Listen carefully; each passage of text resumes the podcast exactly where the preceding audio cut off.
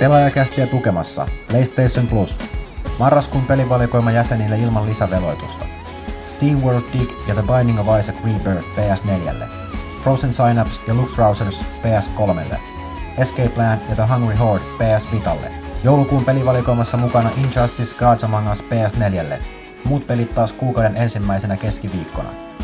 PlayStation Plus, pelaajien kokoontumispaikka.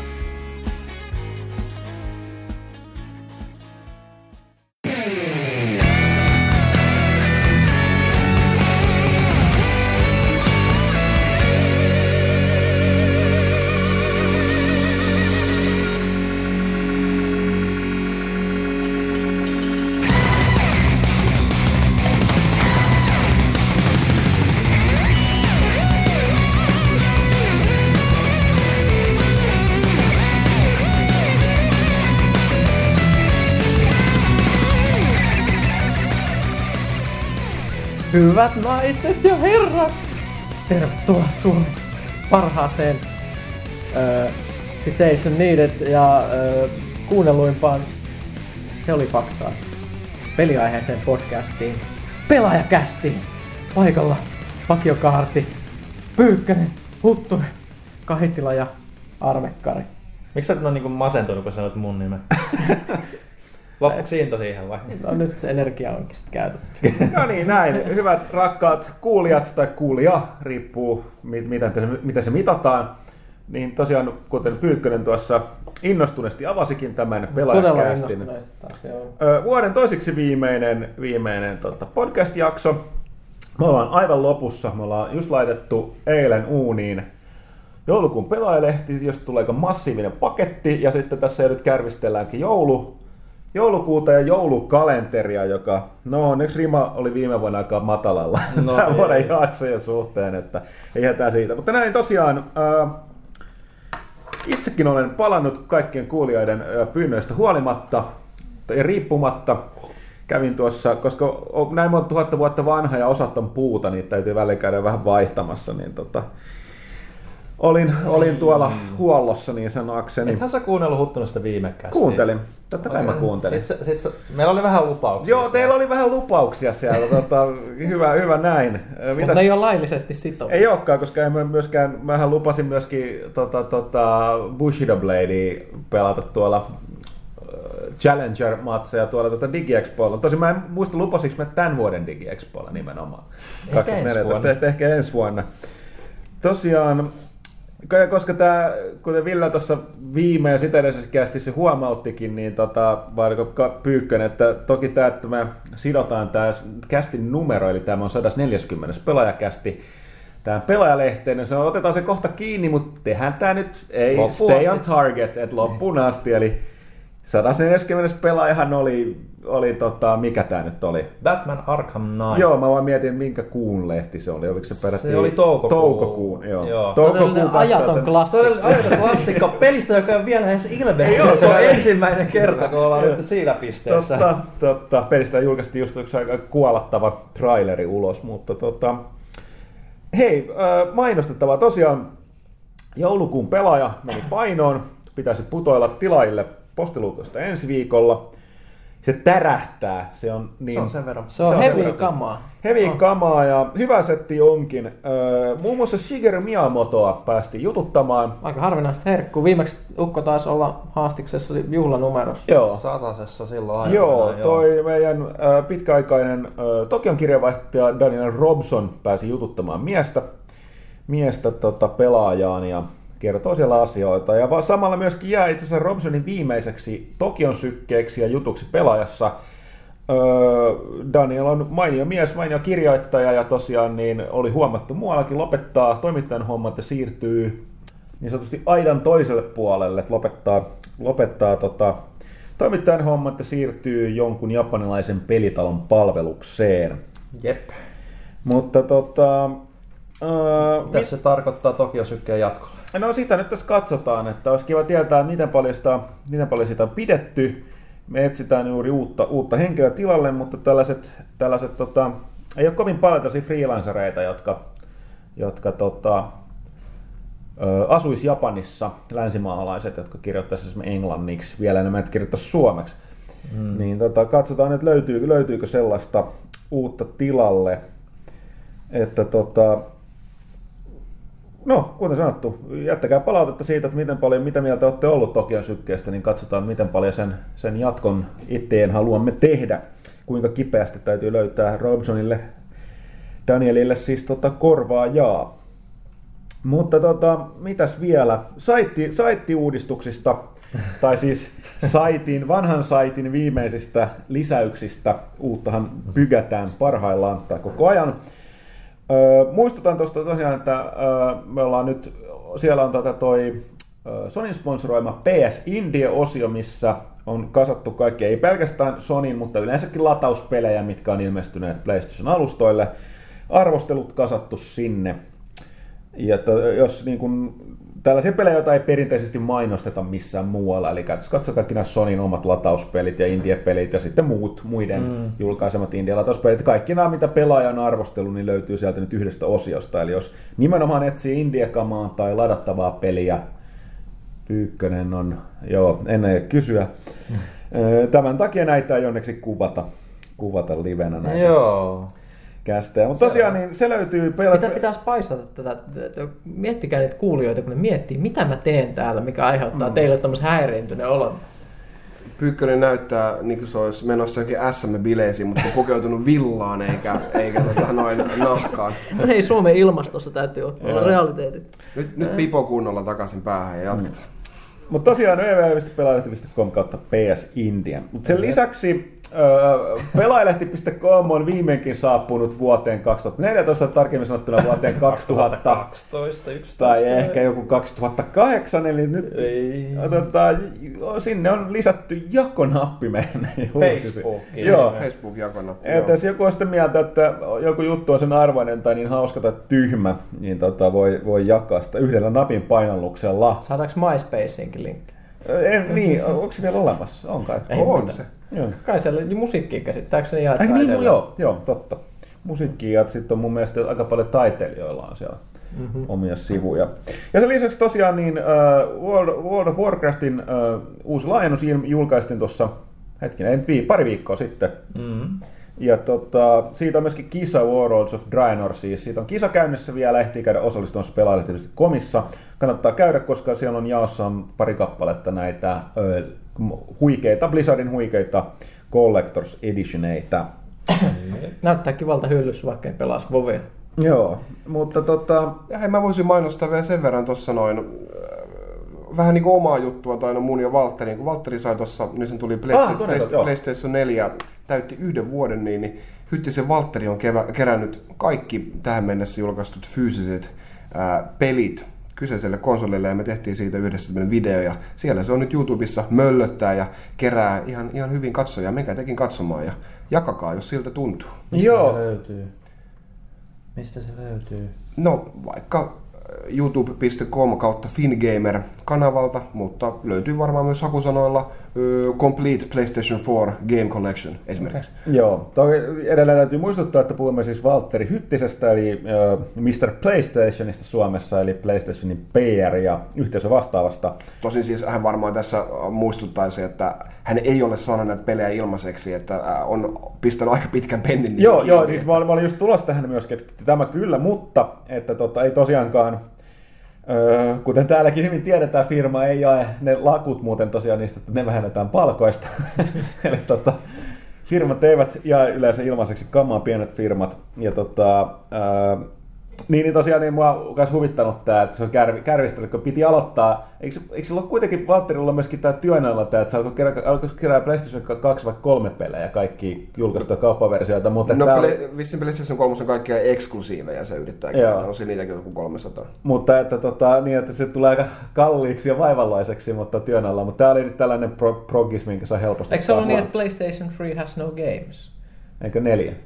Eikö kolmosestahan sitä sanottiin mun mielestä? Sanottiin. No ei se jossain vaiheessa, joo. Mun... Se on joku nettimeemi mun mielestä. Var, varmaan silloin alkuaikoina jo. Oletko sä nyt Kaitila niin tartuttanut sen keräilijäkärpäsen siihen Valtteriin? No kyllä, kyllä se ihan mahdollista on, että, että se ei ole siihen ruvennut, ellei, ellei mä olisi yllättänyt omalla esimerkillä ne kannustanut. Saa vaan nähdä, että saako Valtteri ton niin katkeamaan nyt. Se on hyvä yksi vuosi. Vai pitääkö se jatkossakin? Koska on niin hyvä alku, niin kannattaako ruveta keräämään kaikkia? Että... Koska se tulee kalliiksi. No se tulee aika kalliiksi jo, että olettavasti kuitenkin PlayStation neljällä aika, aika pitkä, pitkä tulevaisuus edessä ja pelimäärä vaan tuosta kiihtyy sitten se julkaisutahti, niin en suosittele sitten lähtee keräämään niitä kaikkia ainakaan mm. uutena. Että ehkä sitten jossain vaiheessa. Okay. Sitten, sitten. Mitäs sitten? Puhutaanko uutisista vai ajankohtaisista asioista? Millä tavalla ne eroavat toisistaan? No, sillä tavalla, että ajankohtaiset on vähän tällaisia, että me voidaan puhua niistä pidempään. Uutiset on tällaisia. Tai en mä tiedä. No lähdetään niistä kuulosti... uutisista vähän niin kuin tälleen kevyesti, joo. lyhyesti. Joo, no ensin vois tällainen, haluttiin nyt nostaa esiin, että tämä pitkään, pitkään tota, Telltalehän on erikoistunut näihin episodi, episodimaisiin äh, peleihin. Tuli muuten uutisista mieleen, uutista mieleen, että uutisten lukijoillahan... Aika monestihan sanotaan, että uutisten lukijat navoittaa niitä lähetyksiä ilman housuja. Tähän, tähän on tämä myytti, että mm. siellä on niin kuuma homma. Mm. Mekin voitaisiin nauhoittaa tätä ilman housuja, kukaan mm. ei tietäisi. Mitä. Ilman vaikka vaan paitaa, pääsin alasti. Me häirittäisiin vaan toisiamme siinä. Mutta... Ai, onko teillä vaatteet? En näe täällä pimeässä. No tosiaan niin... niin ihan tehnyt erilaisia, nyt sieltä on tulossa tämä, julkaistu tämä traileri tästä Game of Thronesista tulevasta. Ja tota, Wolf Among Usin toinen kausi on, on, on tota, alkanut, mutta nyt tuli viimeinkin se, mitä... Mitä? Te... Onko? Eikö se ole tullut? Mikä, mistä puhutaan? Siis Telltaleista. Öö, eikö Borderlands? Niin, ja... niin, mutta mä olin sanonut, että eikö, eikö se toinen kausi alkanut sitten... Tota... Ei ainakaan kukaan kertonut mulla, jos alkaa. Ainakaan mullakaan itse asiassa. Okay. Nyt, sä, nyt sä oot nähnyt, nä, nä, nä, näet vielä niitä, no, niitä siis... lääkkeitä, mitä sä oot syönyt. Siis, okei, okay. öö, niin se loppui se eka kausi vasta. Mm. Joo, ja tuli P S neljä-versiot ja muuta. Okei, okay, se, se koti siihen, koska sitten taas toi se Walking Deadin toinen kausi, mitä on tullut kokonaan. Se on, se on jo pelattu, joo. joo. Okei, okay, mutta joka tapauksessa nyt tuli se, Game of Thrones tulossa, mutta nyt tuli ensimmäinen jakso. Eilen P C, P C:lle ainakin toi Tales of the Borderlandsista. Mm. Ja se on saanut aika paljon kehuja. Mä en valitettavasti ollut ehditty testata sitä vielä tosiaan, no, tuolla painoon menon takia. Mutta kuulemma siitä hyvä, että se ei ole sillä tavalla vakavaa niin kuin nämä muut Telltalein pelit. Eli ei ole semmoista hirveätä draamaa ja angstia, suuria tunteita, vaan ilmeisesti semmoisia pöljii vitsejä, mitä Borderlands. Ja se kuulemma silti toimii, että se lupaa siinä mielessä aika hyvää. Että et, saa nähdä. Palaamme varmaan ensi, en, ensi siis niin kuin tammikuun lehdessä vasta asiaan, mutta tai ensi kästissä ollaan sitten pelata. Sitten toinen vähän ikävämpi uutinen on tällainen, että yksi, yksi aina kun puhutaan näistä legendaarisista peleistä, niin on Vampire the, Blood, uh, the Masquerade Bloodlines, tällainen useamman vuoden takainen P C:lle ilmestynyt uh, roolipeli Vampire the Masquerade White Wolfin tähän tota, roolipelin perustuvaa, joka oli äärimmäisen kova. Joo, se, se oli siis sen... yksi parhaista peleistä ja bugisimmista peleistä samaan, samaan aikaan, että sitä on pitänyt korjata kaikenlaisilla, koska se firma, joka teki sen, niin kaatui, mikä on kauhea vääryys. Ka- joo, vuosia sitten. Tro- ja se pelihän oli osittain jopa niin keskeneräinen ihan lopussa, että siellä oli tosioita, mitä ei ollut. Ja, ja sitä alu- aluksi korjasi tämmöinen työn, entinen työntekijä muun muassa, joka niin omalla ajallaan jatko vielä sitä säätämistä, ja sitten sitä, siihen on vielä erilaisia kilpailevia fanipäivitysten niin kuin versioita, joista oli semmoinen sota, että kumpi, yhtä aikaa, että kumpi fanipäivitys on se oikea ja parempi fanipäivitys, mitä ihmisten mm. pitäisi käyttää, koska ihmiset mm. ottaa tämmöistä aika vakavasti. Mutta joo, tosiaan siis kertoo pelistä paljon, että ensinnäkin se on edelleen myynnissä, siis tuo tota, mun Steamissa ainakin. Se on, se on yksi mun top kymmenen pelejä kautta aikojen siitä bugisuudesta huolimatta, koska ja. vastaavaa tunnelmaa ja kirjoittamista plus sitä, sitä, sitä ihmeen semmoista synkeen nihkeet maailmaa ei ole kyllä vastaavasti. Niistä World of Darknessista, White Wolfin, niin ei, ei muut pelit tehnyt. Ja tosiaan itse asiassa vielä viime viikolta, pari viikkoa sitten ilmeisesti viimeisin tämä niin kuin fanipäivitys siihen peliin. Mutta nyt sen lisäksi niin uh, tällainen yhteisö oli myöskin tekemässä tällaista, niin kuin, se on kuitenkin hyvin vanha peli. Niin tota, se on en, ensimmäisiä pelejä, mitä tuli tuolla Sourcella piha, pihalle, eli siis Half-Life kakonenhan tuli mun mielestä sen jälkeen, eli siis mm. se tuli, tuli just ennen, ennen sitä. Eli se on kyllä kymmenen vuotta sitten. Ja Half-Life kaksi tuli kymmenen vuotta sitten. Joo, ja se on vähän vähän päälle. Ne, ne, ne tuli, se tuli, tuli vähän hölmöä aikaa, mikä ehkä vaikutti vielä siihen myyntiin ja muuta, muuta, mutta hirvittävä vääryys, että se ei myynyt, myynyt enempää. Mutta ilmeisesti on tehty sitten fun, funny remake. Joo, siis on tehnyt tällainen tiimi ollut tekemässä tosi pitkään, ja toki näissä on aina nämä oikeudet. Mm. Ja äh, toi White Wolfihan C C P, eli tämä EVE Onlinen tekijä, niin nehän yhdistyi White Wolfin kanssa tuossa jokunen vuosi takaperin. Mutta tota, nämä tekijät oli, tämä oli Activisionin julkaisema aikoinaan se game, niin tota, nämä tekijät oli valmistautunut, siinä oli kysely, mä muistan, oliko ne kysely vai valmistautunut siihen kyselyyn, tai ottanut selvää, että nämä oikeudet sit pelistä on edelleen Activisionilla. Mm. Mutta nyt olikin käynyt ilmi, että ne oikeudet oli jossain välissä palanneet takaisin White Wolfille ja sitä kautta nyt sitten C C P. Koska silloin se koko vanha World of Darkness, minkä pohjalta tämä tehtiin. Ne oli tekemässä tätä omaa World of Darkness M M O-peliä, mikä nyt tota, kuitenkin pistettiin jäihin, koska liian pitkä projekti. Se liian pitkä, kallis ja ei välttämättä ollut uskoa siihen, että vaikka Eve, Evellä meneekin lujaa, niin, niin tota, nämä on kalliita projekteja nykyaikana lähteä tekemään. Varsinkin jos sä et voi tehdä niistä kuukausimaksullista. Mm. Mutta tosiaan niin, nyt ikävästi C C P:ltä oli tullut näille tekijöille kyllä nyt sitten ilmoitus, että nyt muuten loppui tämä teillä. En lupaa tähän. Aika sellainen peruspense. Mä oon vähän itse yllättynyt. C C P on mm. kuitenkin, tota, kuten E V-pelainen tietää, niin aika, aika niin kuin tällainen yhteisövetoinen, tai niin kuin, mitä se voi sanoa, avoin yhteisölle. Yhteisöllinen firma. Mutta ei sinänsä aika kyllä mua, mua taas ei yllättänyt siinä mielessä. On me nähty viime vuosina, että faniremakeit kaatuu tosi helposti. Niiden kai katsotaan uhkaavan enemmän sitä peliä tai aiheuttavan sille enemmän mm. haittaa kuin kaikenlaiset modit ja väännökset ja muut faniprojektit, mm. koska sen on ihan järjetön ajatus, että tehdään koko peli uusiksi fanivoimin. No siinä tav- tavallaan joo, mutta toisaalta tässäkin oli se, että se ei olisi toiminut silti ilman sitä alkuperäistä peliä, että sulla olisi pitänyt olla se. Mm, se, se, se, se on jännä, että ei se ole sinänsä syönyt sen my- myyntejä. Niin ja se näin ei ollut tarkoitus nimenomaan näillä, mistä olisi missään tapauksessa myyntiversio, vaan mm. olisi vain julkaistu. Niin, niin, niin mutta mut silleen, että ei olisi just voinut katsoa, että esimerkiksi tätä peliä myydään vähemmän, koska on olemassa mm. faniremake, mutta ei, ei se vaan tunnu toimivan näiden pelifirmojen mielestä. Mun mielestä aika järjetöntä lähteä nykyään tekemään tommosia hirveitä faniprojekteja, koska sä mm. upotat siihen kolme vuotta ja sitten joku toteaa, että ei, se oli that's it. Et, mm. et, et, et, miksi yleensäkin niinku lähtee toistamaan? Eikä enemmän kannattaisi tehdä, jos on tommonen fani, faniyhteisö, niin lähtisi yrittää tekemään peliä, jossa olisi sama henki.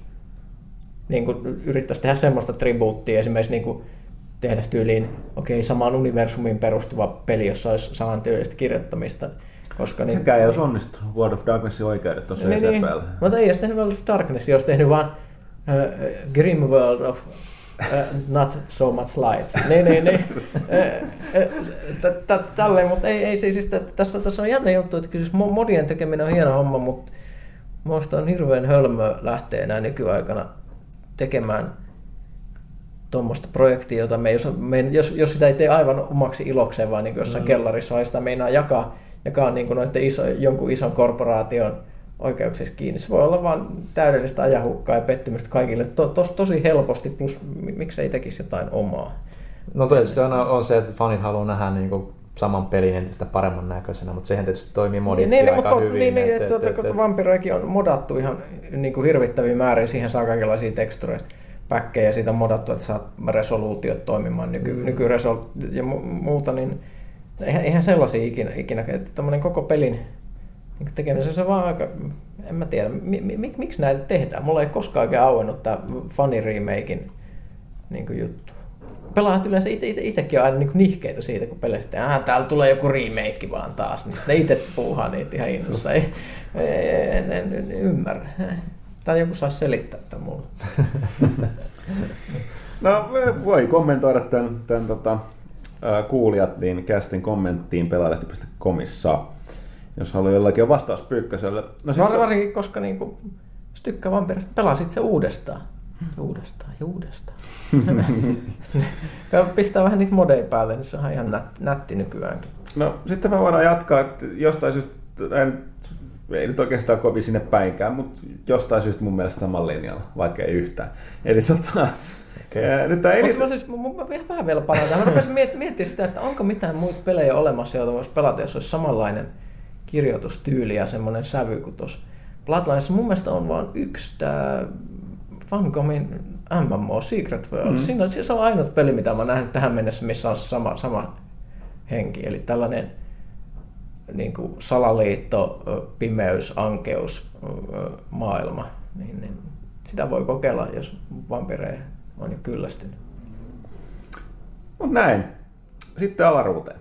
paruutteena sinne. Pyykkösen niin. ulottuvuuteen kuin paikkaan. Mm. Uh, Elite Dangerous.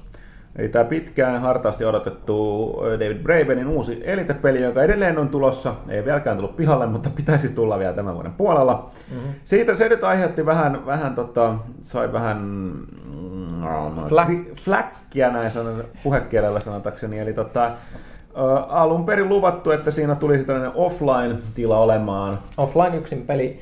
Luvattiin aika pitkäänkin, että se on tulossa. Joo, ja se oli yksi näin... niitä juttuja, mitä siellä mainostettiin, kun oli sitä Kickstarteria, ja nyt sitten sanottiin, että ei. Joo. Et... peli tulee ensi kuussa pihalle. Niin, eli siis ja. Kun ottaa huomioon, että joulu on tulossa, niin sanoinko sitä ennen julkaista niin kuin jos kolmen viikon sisällä. Mm-hmm. Niin tota, joo, nyt tuli sitten ilmoitus, että ei, ei sisälläkään, ja että loppujen lopuksi, että, että se tulee olemaan always online, ja että kuulemma olisi vähän outoa olettaa tuon kaltaisessa pelissä, niin, niin Tehän, se on nyt gam, gammatestivaiheessa. Tietää siitä, että minulla on useita kavereita, jotka on ö, postannut Facebook-ilmoituksia, että niillä on tullut tämän Backerin gammatestin, uh-huh. eli, eli viimeisen tätä julkaista edeltävän version, niin kiit ja latauslinkit. Et, et, meillähän on edelleen tämä pulma, että miten pitäisi suhtautua joukkorahoittamiseen yleisesti peleissä, niin kuin aina kun niistä kirjoittaa ja muuta. No meistä ei kukaan tiettävästi bäkännyt sitä ei, peliä yhtään. Ei. Mm. Kuten sanottu, mä en ole edelleenkään lukuottamatta Mech Warrior. Öö, mikä tää nyt oli siis? Öö, Battletech, sitä uutta peliä, mikä se nyt oli. Eikö se ole joku? Mech Warrior Online ja sit mm. siitä tehty se Mech Warrior Tactics, niitä kahtaa, mutta niistä nyt ei ole, ei ole lähdössä mitään ollutkaan.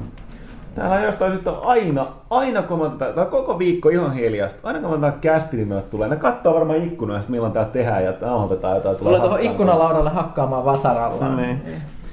Täällä, täällä on siis julkisivu rempassa. No, nyt alkaa jostakin ikkunoista paistaa vähän aurinkokin, mm. näin niin kuin kuvannollisesti, jos aurinko näkyisi, mm. mutta on ainakin noi telineet lähtenyt Suomen, pois ikkunan edestä. Suomen synkkä talvi. Mut joo. Tällaista nyt katsotaan, että mitä sieltä tulee. Osahan porukasta on tietysti halunnut rahojaan takaisin, jotka on ei, ei, ei nämä rahoittajat, koska tota, yleisessä rahoituksessahan ei, ei, ei lähtökohtaisesti voi vaatia rahojaan takaisin, mutta... Tota, kyllä siellä jotain refundeja. Joo, on annettu ennakkotilaille. Joo, ennakkotilaille nimenomaan tämän ilmoituksen jälkeen. Mutta aika, aika jännä, että näin myöhään. Se haiskahtaa vähän siltä, että se on ollut niillä vaiheessa nyt.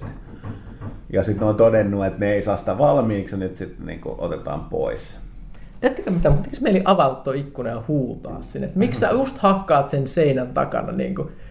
Miksi sä hakkaat jollain vasaralla jotain puuta? Mikä järki? Eikö sitä syödä niinku naulata jotain? Sä vaan niinku koputat jotain helvetin puuta siinä ikkunan takana. Niin hyvää puuta. No varmaan, mm. niinku, että katsoo, että niinku esimies tuolla katsoo, jos varmaan tehdään jotain, jos mä koputan tätä puuta. Huomaa, huomaa, että Pyykkönen toimistotyöntekijä ymmärtää paljon. paljon tota. Vai oot sä miten, vedät sä kesällä tuollessa raksoilla kesän duuniin? Kyllä mun pitää nyt niinku kotia korjata aina välillä, että kyllä mä sen verran tiedän, että miten vasaralla käytetään. Sitten kuuluu ihan erilainen ääni. Halutaan jotta. No mut hei, sit... Kickstarterista puheen ollen. Aasinsilta. Totta, toinen totta. Loistavaa Kaitilla. Mä olin, mä olin menossa, voisin mennä piristää Pyykköstä luulta. Mennään tähän Aasinsillalla. Äh, nyt yksi, yksi asia Kickstarterissa. Oliko näin, että Kickstarter vaatista vetämään pois tämän projektin? Eli tämän vertaimevän peliohjaimen. Joo, joo, siis vertaimevä Sori, mä peliohjaimen. Haluan vielä kerran sanoa tämän. Vertaimevä peliohjain. Joo, mm. ja siis se on hämärässä. Se on vähän yritetty selvittää, että miksi Kickstarter veti sen pois. Ilmeisesti ne pelkäsi jotain huonoa julkisuutta tai, tai muuta. Mutta voisiko oli... joku selittää mulle, että mistä on kyse? No siis kyse oli muunnelma tämmöisestä niin kuin force feedback-ohjaimesta, jossa se rumble ikään kuin sen tärinän sijaan niin pumppaisi menemään sieltä niin kuin verta suonesta. Eli kun sä otat hittiin, niin sitten, sitten jos joku ampuu sua, niin sitten veri, veri imeytyy pois. Eli siinä, jos Call of Dutyssä veri roiskuu ruudulle, niin se imee susta pois. Niin, tämä on just se, mitä puhuttiin. Eli räiskintäpelit on niin realistisia, että veri valuu oikeasti. Eli tämä ihme hihuli, joka näin väitti, olikin itse vaan ennustaja. Se, joo, se, mutta onhan toinen ihan niinku naurettavaa. Että miltä se, miltä se niinku edes tuntuu? Niinku, että mä niinku, semmoisen niinku Pain Station-tyyppisen homman niinku ymmärtäisin, mikä niinku silleen rankaisee sua ja vähän pelkää sitä, mutta niinku, tuntuuko se edes miltä vai menet? Kun se vasta vertaa, sitä alkaa jossain vaiheessa huipata. Joo, nyt, no, nyt kannattaa lopettaa. Tämä juttu, että ilmeisesti Kickstarterkaan ei ilmeisesti niin oikein tiennyt, mistä tässä oli kysymys. Mä nyt vähän katselin, että mikä se oli. Niin se ideana ei suinkaan ollut, että olisi tehty ihmisille tämmöisiä niin kuin kotiin, että sä voit niin kuin tappaa itsesi pelaamalla kirjaimellisesti. Että tämä ei, tämä ei niin kuin ollut, vaan, vaan ideana olisi niin kuin, että sit... Kuuletteko te tuon äänen? Siis, ei, ei se välttämättä kuulu. Mun verenpaine nousee, mä tarvitsin sitä ohjaimia, voisi vähän laskea. Mutta niin, niin, joo, joo, joo, siis ideana oli, että tämä olisi niin kuin käytetty hyvän tekeväisyystarkoituksessa tämmöisissä niin kuin esityksissä, joissa esimerkiksi kaksi julkista pelaa toisiaan vastaan ja lypsää toisiltaan verta ja tarkoituksena olisi mainostaa veren luovuttamista. Eli ne ei suinkaan olisi niin kuin imennyt toisiaan kuiviin, vaan olisi katsottu, että okei, nyt sulta on luovutettu tämmöinen määrä, että voidaan viedä se niin kuin sairaalaan ja niin kuin hyvä. Ja nyt kaikki lapset muistakaa mennä veren luovuttamaan. niin, niin, miksi tämä piti yleisö rahoittaa tällään sitten? Tämä ei mullekaan ihan, ihan täysin selvinnyt. Kai ne niin halusivat, että saa vähän massia, että ne voi vielä tehdä prototyyppejä. Ehkä ne niin kuin, se vaatii tutkimista, että ei tule liian tehokkaita imureita tai muuta. Vampyyriohjaajia. Siinä oli joku mahtava, mahtava tämmöinen niin kuin tagline tai, tai niin kuin esittely, esittelyteksti siinä, niin kuin, että nyt mä en muista slaitteen nimeä, mutta... Vampyr varmaankin. Bla bla, powers down, uh, se on niin kuin, is fitted with the security measures to power down before you do. Mikä, niin kuin, what? Mitä te ajattelitte? Pois sieltä mun Kickstarterista. Niin sitä, tässä on ihan kuin jostain... Niin kuin sellaista huonosta X-Filesin jaksosta, jos, jossa niin kuin on, kybertodellisuus on tullut niin kuin uhkaamaan nuoria ja tällaista, että niin kuin pelit tappaa kirjaimellisesti. Mä oon nähdä, että tästä olisi joku tehnyt jonkun tällaisen jakson, jossa sitten joku tämmöinen sankaripoliisi vähän hakkeroi silleen naputtamalla. Tiedätkö, nyt katsotaan kaikki I P:t auki. tiki, tiki, tiki, tiki, tiki, kahdella kädellä. Joo, joo, niin kuin, siis, en mä tiedä, mutta siis ei, ei, ei, ei huonolta kuulosta toisaalta se idea, että sillä olisi mainostettu verenluovutusta. Se on samalla, koska kyllä mä olisin ainakin kattonut, jos joku, mit, mitäs näitä niin kuuluisia pelaajia aistii, mm. ketä, ketä, ketä muita jul, ju, pelaavia julkiksi Amerikassa? Vin Diesel. Ja miettikää, Vin Diesel vastaan aistii, katsotaan sitten kumpi luovuttaa enemmän verta kuin niitä ammut. Kyllä mä katsoisin. Baldwin vastaa sarkeesiaan. Siinä voisi joku hakkeroida. Käsittääkseni kumpikaan niistä. Kumpikin, kummatkin on sanonut, että ne ei ole pelaajia. Mm. Ne ei pelaa pelejä. Mut siis, joo, joo, siis ei. Tämä on mielenkiintoinen. Mulla on semmoinen sairas uteliaisuus, että mä olisin mielelläni katsonut näitä videoita näistä lypsymimeiningeistä. Mutta niin, niin, ehkä tämä oli liian aikaisin. Katsotaan viiden vuoden päästä uudestaan, niin tämä tulee niinku tosi T V-versiona ihan varmasti. Sitten selostaja, ooo, hän on aivan kalpoja, miten tässä käy? Se on sellainen Big Brother-haaste tai joku tämmöinen Biggest Loser-haaste. Että et, et, niinku, muut tiimin jäsenet yrittää estää niinku, yhden niistä niinku, imeytymistä. Biggest Loser of Blood. Niin. Kuka luovuttaa eniten? Oho. Jos katsotaan vaan, viisi vuotta, niin tämä on todellisuutta. Yes. No. Sitten lisää uutisia. Pyykkäsellä on myös siitä iloon.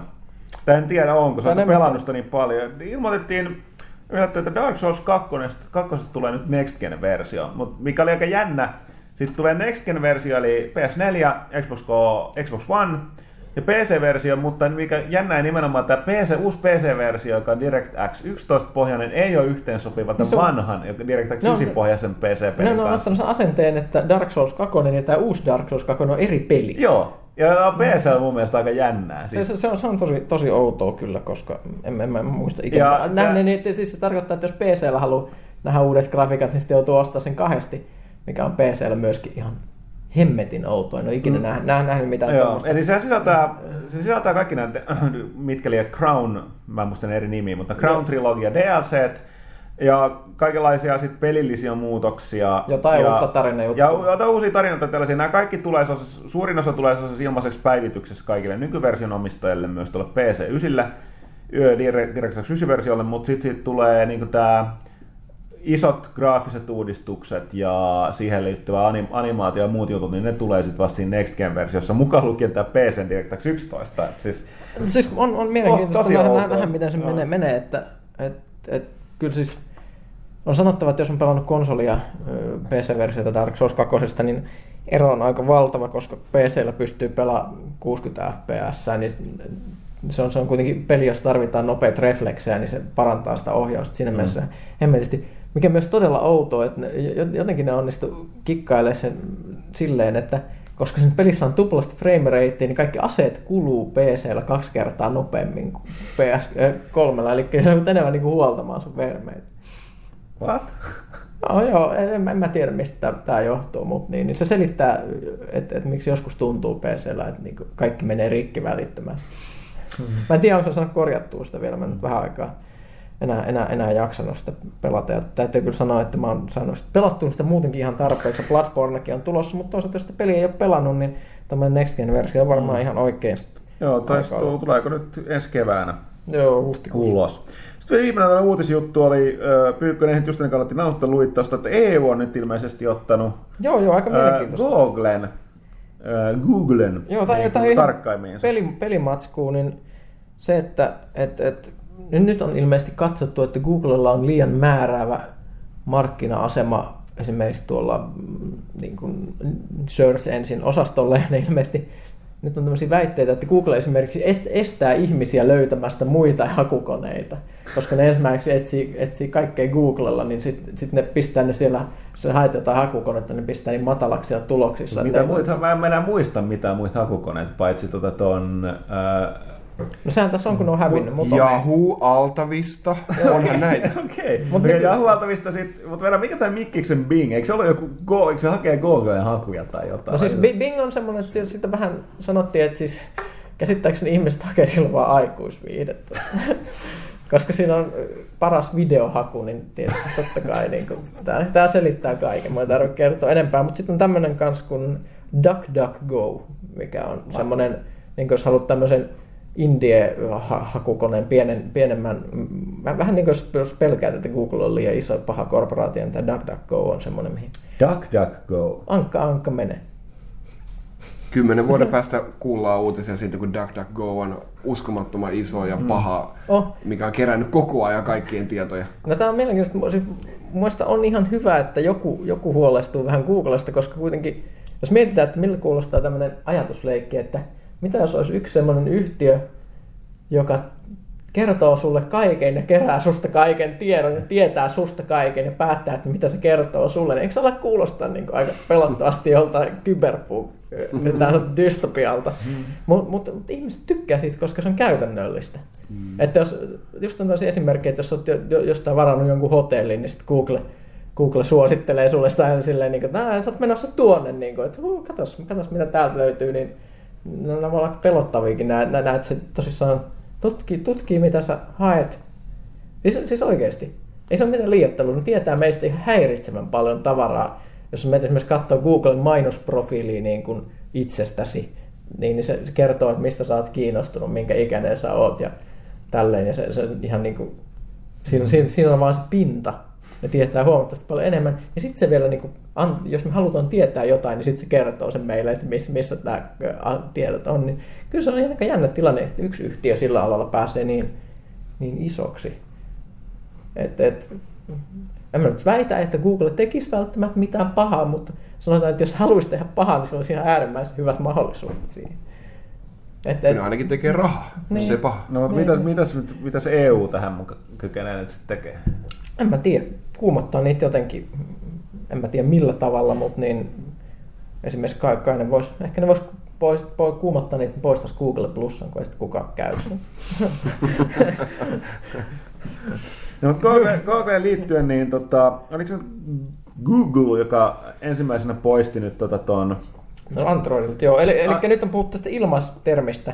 Eli, eli täälläkin on itse niin E U. Joo. E U on e, ei se E U pelkästään paha ole, jos sitä ei, joku, ei, joo, joku ei, sitä ei, E U on joskus ihan oikeasti kuluttajan asialla, että on, on kuumoteltu näitä yhtiöitä siitä, että ei saa kauppapaikoilla, mobiilikauppapaikoilla niin. sanoa, sanoa ilmaiseksi pelejä, jotka ei ole ilmaisia, vaan ne on free to play. Niin, niin, eli free to play. Free to, koska, niin. free to pay ennemminkin. Että et, et ne on pelejä, jotka ei, ei ne käytännössä koskaan enää ole. Ei mobiilipuolelle erityisesti hyvin harvoin. P C-puolella on vielä näitä, jotka perustuu just siihen aikaan, mutta ei enää mobiilipuolella hyvin harvoin free to play peli on millään lailla. Se on, ne on demoja. Niin, niin, niin, ja siis se on, se on semmoinen, että kyllä sitä voi väittää, väittää, että se on mm. niin kuin ilmasta.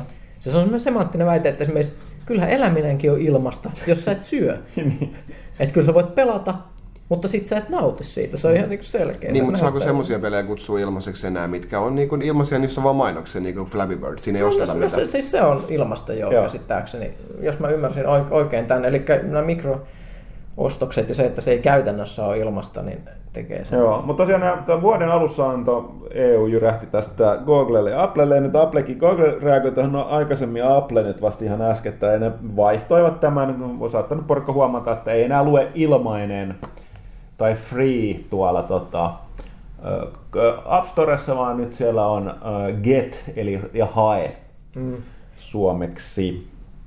Mutta kyllä nyt oikeasti vähän alettu tota, isotkin organisaatiot herää yhteisön toiseen toimintaan tuolla tota, internetin puolella. Nythän tuli istujalle myöskin, että mä, tätä mä en ehtinyt katsoa, että oliko tämä nyt jenkki vai englanti, mutta siellä tota, oliko tota, joku tätä kuluttajan suojaa tai kuluttajien etuja seuraava tai valvova ää, järjestö, oliko tämä tällainen ihan valtiollinen taho, niin oli nyt YouTubettajia, YouTubettajille antanut tuon to, to, käskyn, että tällaiset niin kuin promootiomateriaalia sisältävät videot on merkittävä mainon. mainonnaksi. Joo.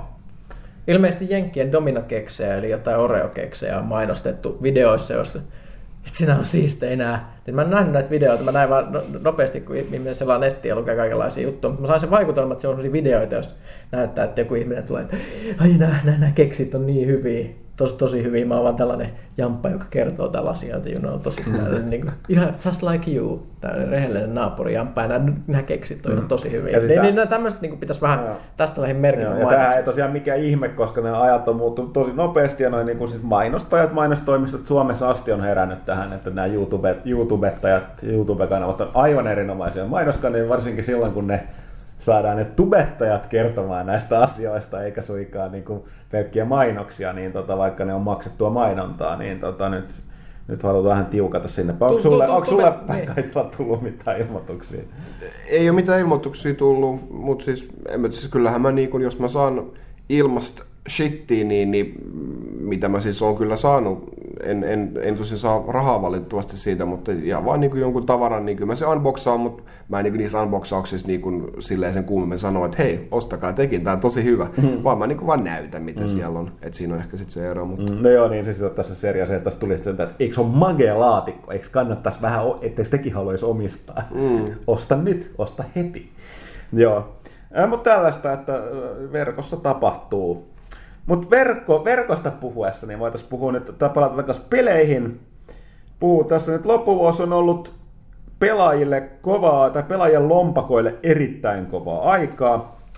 Tässä nyt on, vaikka niitä julkaisuja on siirtynyt ensi vuoteen, niin tässä pudonnut aika isoja paukkuja tota, pelejä viimeisen oikeastaan kuukauden sisällä. Mutta niissä on ollut yllättävän paljon nyt ollut ongelmia julkaisussa, ja tästä suurimmat esimerkit on varmaan toi Assassin's Creed Unity, Halo Master Chief Collection, Drive Club ja sitten toi tää uusi Sonic. Kumpi se nyt on? Sonic Boom. Sonic Boom. Mä luulen, että Sonicilla on ongelmia julkaisun jälkeenkin vielä, että se ei varmaan siitä muutu, mutta... Rise of the Lyric oli tämä peli muistaakseni, vai, vai Lyric ilman sötään, mutta... A, joo. No, joo, joo, siis ootteko nähnyt, siis netissä kiertää aivan uskomattoman hieno video tästä. Tässä Rise of Lyric-pelistä, jossa on niin tämmöinen välianimaatio. En mä oon kattonut vielä. Sen, sen videon nimi oli joku tämmöinen What's This, I Don't Even tyylinen, mutta siis se oli kyllä aikamoista kamaa. Siis sellaista, että siis meni parodian puolelle. Mun on hyvin vaikea niin sanoa siitä mitään muuta kuin, että oikeastaan parasta siinä oli sen mukaan semmoinen dramaattinen hetki, jossa tää Lyric, mä en tiedä kuka, kuka on Lyric. Tiedätkö, joku pahis ehkä. Joku, joku pahis. Kuitenkin ilmeisesti jotenkin hyökkää sen, että joku mystinen ilmalaiva tulee sieltä niin kuin vuorten takaa. Tässä pelissä niin kuin, kun nämä Sonicin kaverit kattelee, siinä on kaikkea muuta outoa glitsiä samaan aikaan pyörimässä, niin esimerkiksi musiikki ei muutu mihinkään. Se on tosi hilpeä semmoinen iloinen musiikki taustalla. Sitten, oh no, it's lyric, pimpeli pompeli, pimpeli pompeli. Se alus sieltä mamataaset vuodesta sanoo, voi ei, lyric hyökkää. Sitten se alus leijuu siinä ilmassa, kääntyy ja lähtee pois, ja sitten tuo pimpeli, pompeli, pimpeli. Mun mielestä on just silleen, että niinku mahaan sattuu, kun nauraa. nauraa ja siis kaikenlaista outoa klitsiä, jotka on vähän sellaisia perversin näköisiä. Ja siellä tapahtuu, ne hahmot klippailee keskenään ja näyttää, että ne puuhaa jotain todella outoja asioita. Mm. Joo, itsekin Wii U-keräilijänä hankin kyseisen pelin, koska mulla pitää olla kaikki Wii U-pelit, mutta mä en ole avannut sitä vielä. Se on, se on muoveissa ehkä parempi niin. Tuossa nyt vähän harmittaa. Ehkä, no ehkä mä tsekkaan vain niitä videoita, en mä jaksa sitä avata. Mm-hmm. Ja myös se kolme D-versio, mikä siis on eri peli, niin sen pitäisi olla jopa peräti keskiverto. kolme D. Niin, kolme D. No, näin, näin, näin mäkin ymmärsin, että meillähän on itse asiassa arvostelut on näistä molemmista no. versioista, versioista seuraavassa numerossa. Ja kun mä ne lukaisin, niin sain sen vaikutelman, että kyllä jos pitää valita kahdesta, niin jos niin kuin on todella himo Sonic-fani, niin se kannettava taskuversio on se mihin. Joo. Mutta tosiaan niin muuten, niin siis, kun puhutaan näistä, että on aika jännää ollut, että nyt näinkin isot pelit, Assassin's Creed Unity, Halo Master Chief Collection, Drive Club, niin jos katsotaan esimerkiksi Drive Clubia ja Master Chief Collectionia, eihän niin monin peli toimi vieläkään kunnolla. Mm. Että, tota, ja Assassin's Creed Unityssä on ollut erityisesti P C-versiossa ihan hirvittäviä ongelmia, ja sielläkin on niitä frameratein kanssa edelleen. Tosin eikö tänään, nimenomaan tänään? Tänään nimenomaan tulee nyt se ensimmäinen patch, joka pikkasen korjaa framerateja. Mä muistin oikein, että Ubisoft perusti oman blogin silleen, että ne voi kertoa Assassin's Creedin päivittämisestä. Joo. Kai se on semmoinen tapa ihan... sanoa, että we really care. Mm. Tai, tai ehkä se on, että we really screwed up. Niin. Mm. Mutta joo, että siis tämä on aika, aika jännää, että tota, me puidaan, mä puin tuossa tota joulukuun pääkirjoituksessa vähän enemmänkin, mutta on aika mielenkiintoista. Ne on kuitenkin tällaisia vähän selkeästi, kun mä sitten saman kuin toi Bungien ja kolme neljä kolme Studios on, on ihan avoimesti joutunut pyytämään kanssa anteeksi niillä just tota, että olemme kämmänneet, olemme pahoillamme ja pyydämme kärsivällisyyteen korjasta monin peliä ja sitten myöskin vielä Vovi, Warlords of Draenor, joka oli, vaikka siellä mua huvitti se, että siellä oli, niin ne oli yhdeksänkymmentäyhdeksän prosenttia user erroreita, kun joku itkee, sieltä onko tämä quest bugger, ei se ole bugger, kun sä et ymmärrä, mitä se tehdään.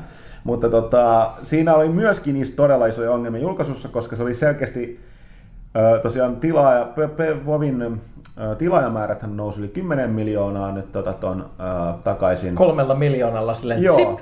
Tuo, aika hienosti, kun useimmat tämä... M M O:t on tyytyväisiä, jos ne pääsee miljoonaan. Joo, mutta tosiaan niin, selkeästi yli tai kaikin tavoin on Blizzardin odotukset ja ne palvelimet oli totaalisen kyykyssä. Joo, semmoisia kolmen neljän tonnin niin kuin jonoja. Mulla meni nel, niin kuin neljä tuntia jonottaa itselleen sisään, että sillä illalla niin kuin kone, kone päälle. Ruvetaan tekemään vähän iltatoimia lasten kanssa, sitten käydä lukemassa, eihän mennä nukkua pari tuntia ja herätä sitten yhä aikaa sillä, eikä mennä katsoa, että onko logannut sisään. Joo, mutta tota, tosiaan siis tämä jatkuu melkein käytössä katsoa viisi päivää yli viikon, varsinkin sitten kun sattuu pelaamaan tällaisella yhdellä kaikista niin kuin väkirikkaimmalla palvelimella jonot tällä hetkellä, mutta kyllä on, nyt, on, nyt on jo korjattu, että selkeästi lisännyt kaikkiin, kaikkiin palvelimiin potkuja ja muuta. Mutta toinen suurempi ongelma niinkä myöskään niin jonot vaan oli sit se, että Blizzardhan käyttää tosi vahvasti phasing-teknologiaa, eli tavallaan tällaisia... Samassa ää... tilassa on monta tämmöistä alternate-universumia, jossa saat esimerkiksi joku, joku talo on räjähtänyt sun... Sä oot niin kuin nähnyt jonkun questin, jossa esimerkiksi joku talo on räjähtänyt, niin, niin sulla, suma, sun, niin. Kun sä kävelet sinne paikalle, niin se talo näkyy aina räjähtäneenä, mutta se, joka ei ole tehnyt sitä, niin näkee vielä sen ehjän talon. Mm. Eli siinä olemassa samassa tilassa on niin kuin monta todellisuutta. Joo, ja pal- palvelimet menee tietysti ottaa tuplakuormituksen tästä, kun ne joutuu aina tekemään tällaista. Ja sitten äh, Blizzard, joka tämä Garrison-systeemi, niin käytössä katsotaan player housing, vaikka Blizzard on aina sanonut, että ei tee tätä. Joka on ihan hermetin magea kyllä tossa. No siis joo, joo, joo. Vovipelaajat on itkenyt, että et saisi player housing, eli oma talo, vaan kuinka pitkään. Sanoit, että ei tehdä, nyt saa tehdä oman linnan. Niin. ja tota, se on monipuolinen systeemi, erittäin keskeinen ja tärkeä. Siis se on niin se kantava elementti siinä World of Draenorissa. Mutta tämähän on kaikilla pelaajilla samassa paikassa. Mutta ne, ne on vaan siinä eri... Feisissä. Todellisuudessa, joo. Eli kaikilla on samassa ja paikassa oma linna. Kas kummaa, että tämä on toiminut hiukka pikkasen huonosti tässä, kun jo jonot on jo kolme, kolme niin kuin tuhansia ihmisiä, jollakin palvelimelle, puhutaan tästä, niin siellä on ollut serverit huutanut hoosiannaa, varmaan niin tulipalot on ollut käynnissä, että tota, on ollut vähän pihasta porukkaa, mutta tosiaan näistä on aika pitkälle päästy eroon, sitä facingia on käytetty muissakin kohdissa aika paljon siellä, ne aiheutti just tällaista ongelmaa. Selkeästi lisätty, Ville pysyy just, just hereillä, mm. niin tota, tota, tota, kapasiteettia, jotenkin Blissu antoi kaikille pelaajille viisi päivää ilmasta niin korvasta peliaikaa. Se on hyvä, koska mulla viisi päivää sinä palat meni, ettei voinut no, pelata. No. Mutta näin on tosiaan äh, näistä syistä ja sen takia muun muassa nämä ensimmäiset raidit ei aukea, kun joulukuussa me ei myöskään arvostella sitä. Ei tässä ole ehtinyt pelata sitä läheskään tarpeeksi, jos ei ehtinyt arvostella se joulukuulle vielä, niin sitten palataan tammikuussa enemmän asiaan. Mutta tosiaan se, sekin oli osoitusti siellä, mutta se johtuu enemmän tästä serverikapasiteetista, näin tästä, että ne ei vaan osa on kyenneet laskemaan sitä player loadia sille facingille tarpeeksi paljon. Mutta Ville, sä oot pelannut tätä Assassin's Creed Unity, kerro mm. enemmän niistä. Konsolillahan nyt selkeästi siinä oli vähemmän niitä ongelmia. Konsolilla on ollut vähemmän, ainakin mitä mä oon pelannut. Et itse asiassa kaikki nämä, mitä nyt on kuvat liikkunut verkossa, kasvojen katoamiset ja, ja, ja mitä heinäpaluihin jumiutumiset. Joo, mutta se on kyllä nightmare fuel, ne, ne kuvat niistä. Kun, niin kun... Joo, pelkät silmämunat leijuu ilmassa ja huulet ja niin poispäin, niin, niin ne on kyllä... kiintoisia, mutta ei mulla ainakaan tullut niin tuossa P S neljä-versiossa, mutta sitä on kuitenkin kaksikymmentä tuntia niin kuin jo reilusti yli läpäissyt sen päätarinan ja niin poispäin. Että ainoa mikä siinä on ollut se isompi ongelma on ollut just se frame rate, mikä on nyt tai ilmeisesti tänään nyt jonkun verran korjaantumassa. Että et, niin suurimmat bugit oikeastaan, mitkä sieltä on tullut vastaan, on ollut enemmän niin kuin näitä, kun sitä yle- tai sitä ihmismassaa siinä on ihan älyttömiä määriä nyt tämän ruudulla, mikä nyt suurimmaksi osaksi rikkookin sitä ilmeisesti sitä peliä, niin ne, ne niinku saattaa ilmeneä tyhjästä ja tehdä ties mitä outouksia välillä, mutta ei niinku mitään gameplay breakingia mulla on ainakaan tullut vielä. Et, et, et se ainakin se ensimmäinen, tai ne kaksi ensimmäistä patchia, mitkä nyt on tullut, niin on ainakin niitä jonkun verran, verran niinku sit näköjään karsinut, mutta toki nyt kun katsoo sitä päivityslistaa, mikä siihen tämän päiväisessä patchissa tulee, niin siinä oli jotain kaksisataaviisikymmentä korjausta tyyliin. Et kyllä sen näköjään on niitä edelleen vielä, että on ilmeisesti tullut jonkun verran tuuriakin mulle, että ei ole mitään näitä lattioiden läpi putoamisia ja tämmöisiäkään edes tullut. Et, et vaikka mä oon oikeastaan yrittämällä yrittänyt tehdä niitä. Et, et, et, et.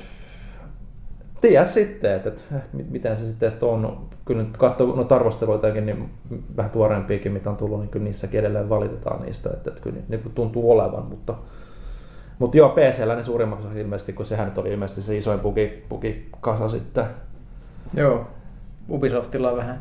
Vähän vaikea maini, historia P C:n kanssa. P C:n kanssa, joo. Et, et, et, et ei siinä mitään. Et kyllä mä oon niinku A C-fanina sitä jaksanut veivaa. Et mulla nyt ei tommoset niinku yleisöbukit ole niinku häirinnyt yhtään. Et niitä nyt sattuu joko koko ajan niinku peleissä ja niin poispäin. Mutta just se frame rate on ollut semmoinen, mm. varsinkin isoimmissa massakohtauksissa, niin se kyllä niinku välillä on semmoista diashowta ollut. Et, et, et. Mut se nyt... ei ole semmoista, mitä haluaisi nähdä konsolipeleissä kyllä hirveän. No ei, ei oikeastaan. Et, et, täytyy nyt toivoa, että ne saanut korjattua sen, koska se kyllä, ei se mun mielestä, niinku, se on ollut kuitenkin semmoinen peli, mistä on viihtynyt niinku ehkä enemmän kuin Assassin's Creedin parissa muuta vähän aikaa. Et, et nelonen oli kyllä hyvä, mutta se, ei ollut, se oli eri syystä hyvä kuin Assassin's Creed yleensä ollut. Et, et, et, ei no. siinä mitään ihmeitä. Joo, mutta se on aika, aika jännää, että on tällainen ollut ilmassa, että tosiaan toi Drive Clubilla oli kans tää täysin riittämättömät palvelimet ja ja saatiin mm. tosiaan toi mainittiin Master Chief Collection ja sitten jo toi kodissa Advanced Warfighterissa on, on myöskin Warfare. match, Warfareissa, niin on tuota matchmakingissa. Nämähän käyttää tällaista porukkaa nyt itken, että se peli ei käyttäisi tota, niin kuin dedicated servereitä eli omia servereitä. Mutta kyllä ne mm. käyttää, mutta se käyttää myöskin näitä tätä järjestelmää, missä peli hostataan pelaajan omilla koneilla eli jonkun pelaajan. Niin tällaista ihmeellistä mixen matchia nyt ne ei ole sitten sanonut epäilys siitä, että niillä on nämä dedicated serverit vaan näistä isommilla pelialueilla, kuten Yhdysvalloissa ja Länsi-Euroopassa.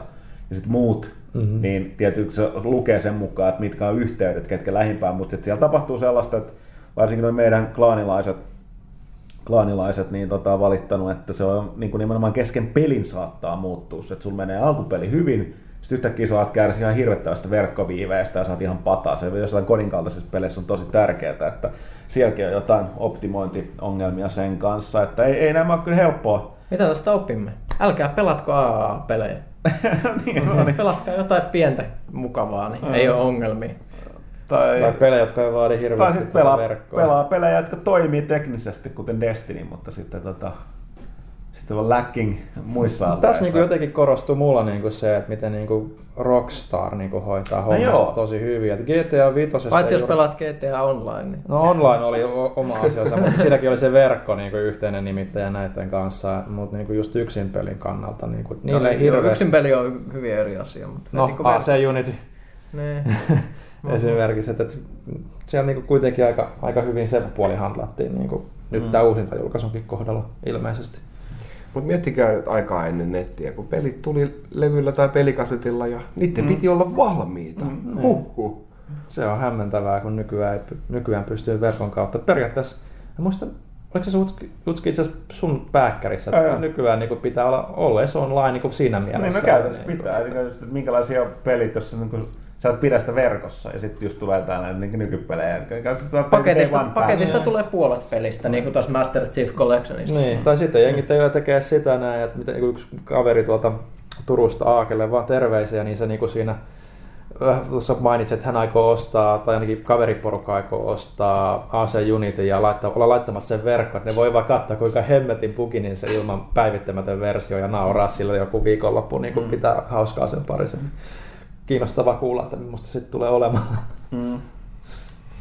Mutta joo, ja varsinkin vielä, että tota, mitä mä en mainitsin pääkirjoituksessa, oli vielä sekin tärkeää, että kun nämä nykykonsolit varsinkin P C, jos miettii Steamia, niin nämä voi mennä tavallaan stealth päivittää, että niissä on automaattiasennus sieltä, että vasta standby-tila, niin sä et huomaakaan, että siellä on livahtanut. Paitsi kun joku... päivitysten koko alkaa kasvaa. No, oli silleen yksi niin. Illakaan, että mä mäkin rupesin, että tässä ottaa nopea matsi G T A Online, niin ai gigan pätsi. Mm.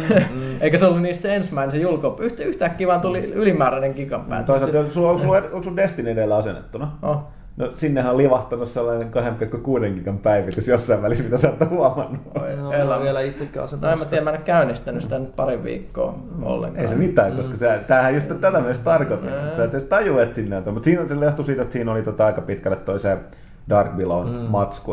Nyt tätäkin voidaan myöskin käyttää hyvin, että ne antaa nyt ladata sitten raakadataa ja sitten niinku ne loput, mitä se vaatii, niin valmiiksi. Et eikä suinkaan se, että kaikki joutuu latailemaan sitä silloin julkaisupäivänä. Kyllähän tätä niinku tavallaan tuommoista niinku huomaamatta latausta on niinku nähty jo jonkun verran myös niinku jo viime sukupolvelta. Olikin toi jo Uncharted kolme siinä monin pelissä ja sitten oli Injustice siitä, että ne niinku pystyivät niitä tiettyjä päivityksiä niinku periaatteessa lennossa tekemään sinne koodiin. Että et niitä ei tarvitse mitään ladatakaan mitään niinku mm.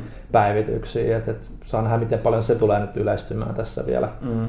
tulevina vuosina. Mutta joo, sitten mainitaan vielä ihan lyhyesti tuosta ongelmista, että tämähän on tällainen oikein ajan henki, että tämähän on oikeastaan ensimmäinen tällainen ison profiilin peli, joka otti tosi iso hittiä tästä niin kuin tavallaan pitkään jatkuneesta. Ainahan peleissä, siis niin kuin, kuka mulle sanoi siitä, että tuohon oli twiitannut toi Blesinski, Cliff Blesinski, Cliffy B, eli Gears of Warin luoja, niin tota siitä, että bugivapaata peliä ei, ei nykypäivänä olekaan, ei ollut viime sukupolvessakaan, se on mahdotonta, mutta on, on bugeja ja sitten on tällaisia näitä isompia ongelmia, mistä mm. nyt puhutaan, niin Battlefield neljä, joka oli täysin, no ka- ka- kaikki, kenen kanssa olen puhunut siitä, niin sanonut, että enemmän, siis kyllähän se peli rullassa se voi pelata, mutta käytössä katsoen, niin se verkkopeli oli monella tapaa niin pelikelvoton. Ja siinä kesti todella pitkään, että sai sen korjattua, että se oli oikeastaan vasta nyt, oliko se kesän alussa, lopussa vai syksyn alussa. Mm. Ja nyt se on niin sitä, mitä sen olisi pitänyt olla silloin lähempänä sitä julkaisua tai niin sen, sen jälkeen. Mutta outoa, outoa aikaa elämme.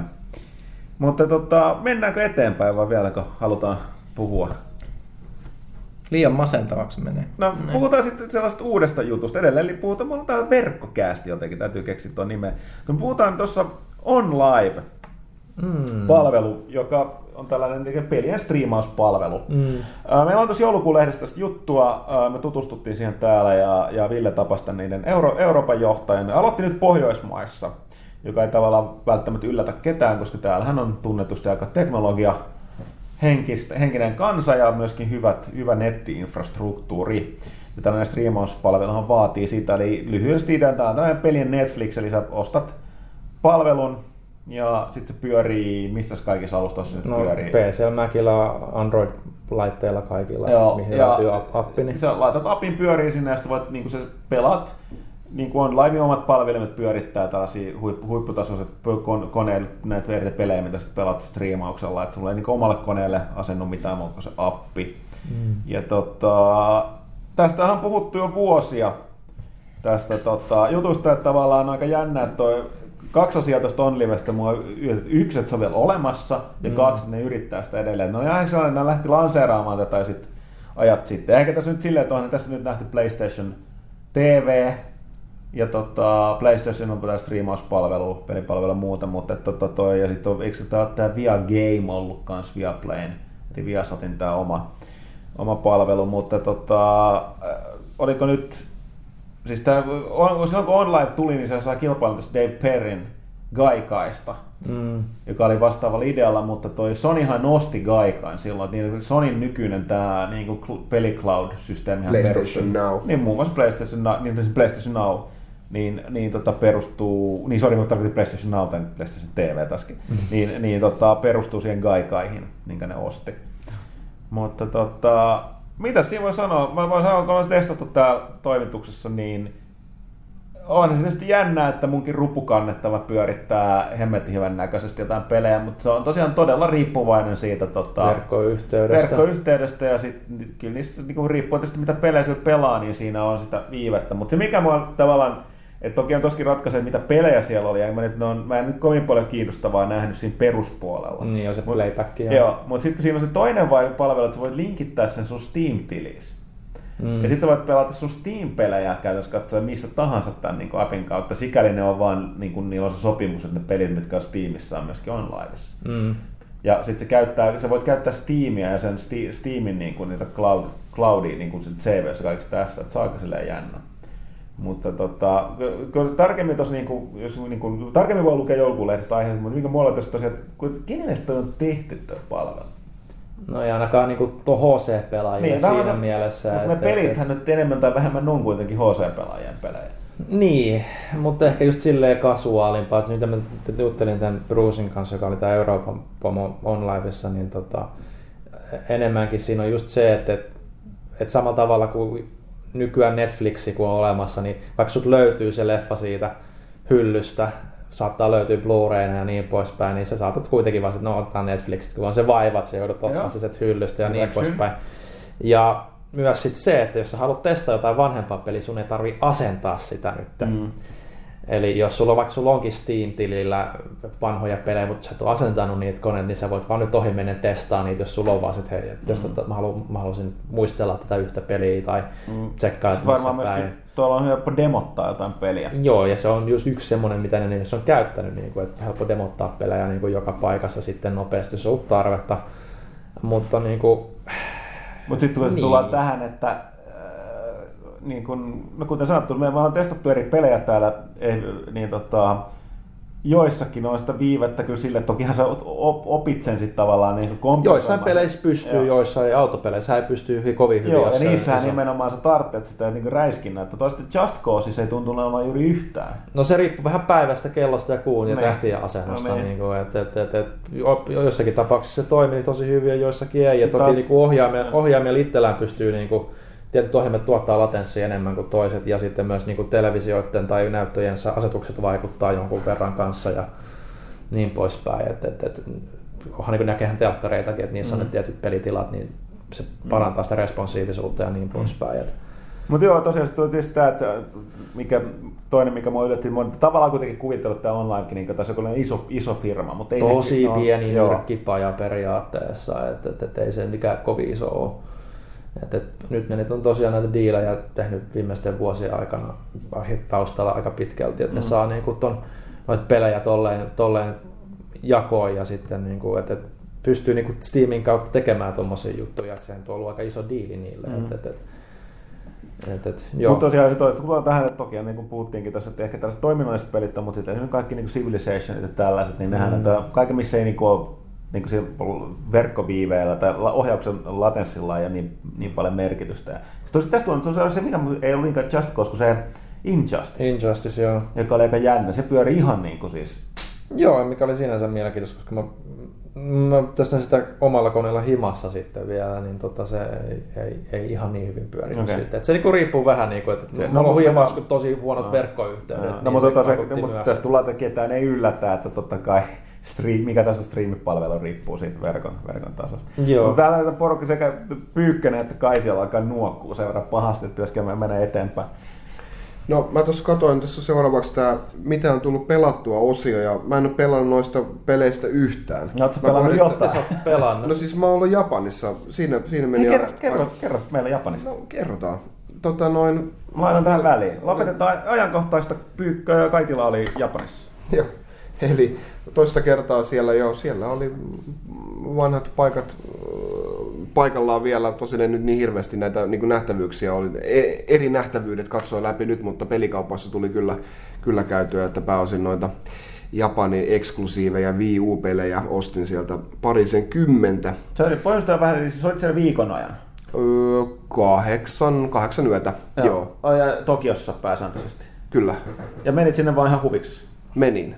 Tai, tai periaatteessa hakemaan, käytäntämään kerä, kokoelmia? No ei, ei se nyt välttämättä ihan, ihan pelkästään niin kuin pelien takia kannata mennä, vaikka siellä halpoja onkin, niin, niin kyllä ne lentoliput jonkin verran siinä, siinä sit sitä diiliä huononnuttaa, mutta kyllä sit silti ihan, ihan niin kuin säästin rahaa, kun menin sinne jonkin verran, mm. mutta kyllä se siisti paikka, tykkään kyllä ja ehdottomasti kannattaa mennä, mennä isoon vieraaseen maahan yksin, se on, se on seikkailu ja silloin tota noin saa just niin kuin, että kaikissa nähtävyyksissä saa just sen aikaa, kun itseä, itseä viihdyttää, että no niin tässä tämä nyt on ja nyt mä lähden. Ei tarvitse, ei tarvitse kysyä vaimolta ollenkaan, niin kuin, että ollaanko me täällä vielä ja mihin sä haluat sen jälkeen syömään. Ai sulla ei ole vielä nälkä.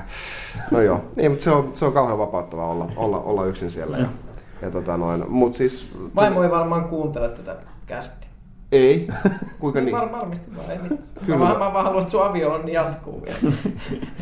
Kyllä mä nämä kaikki asiat olen, olen vaimolle sanonut, että oli oikein mukavaa olla ilman sua siellä.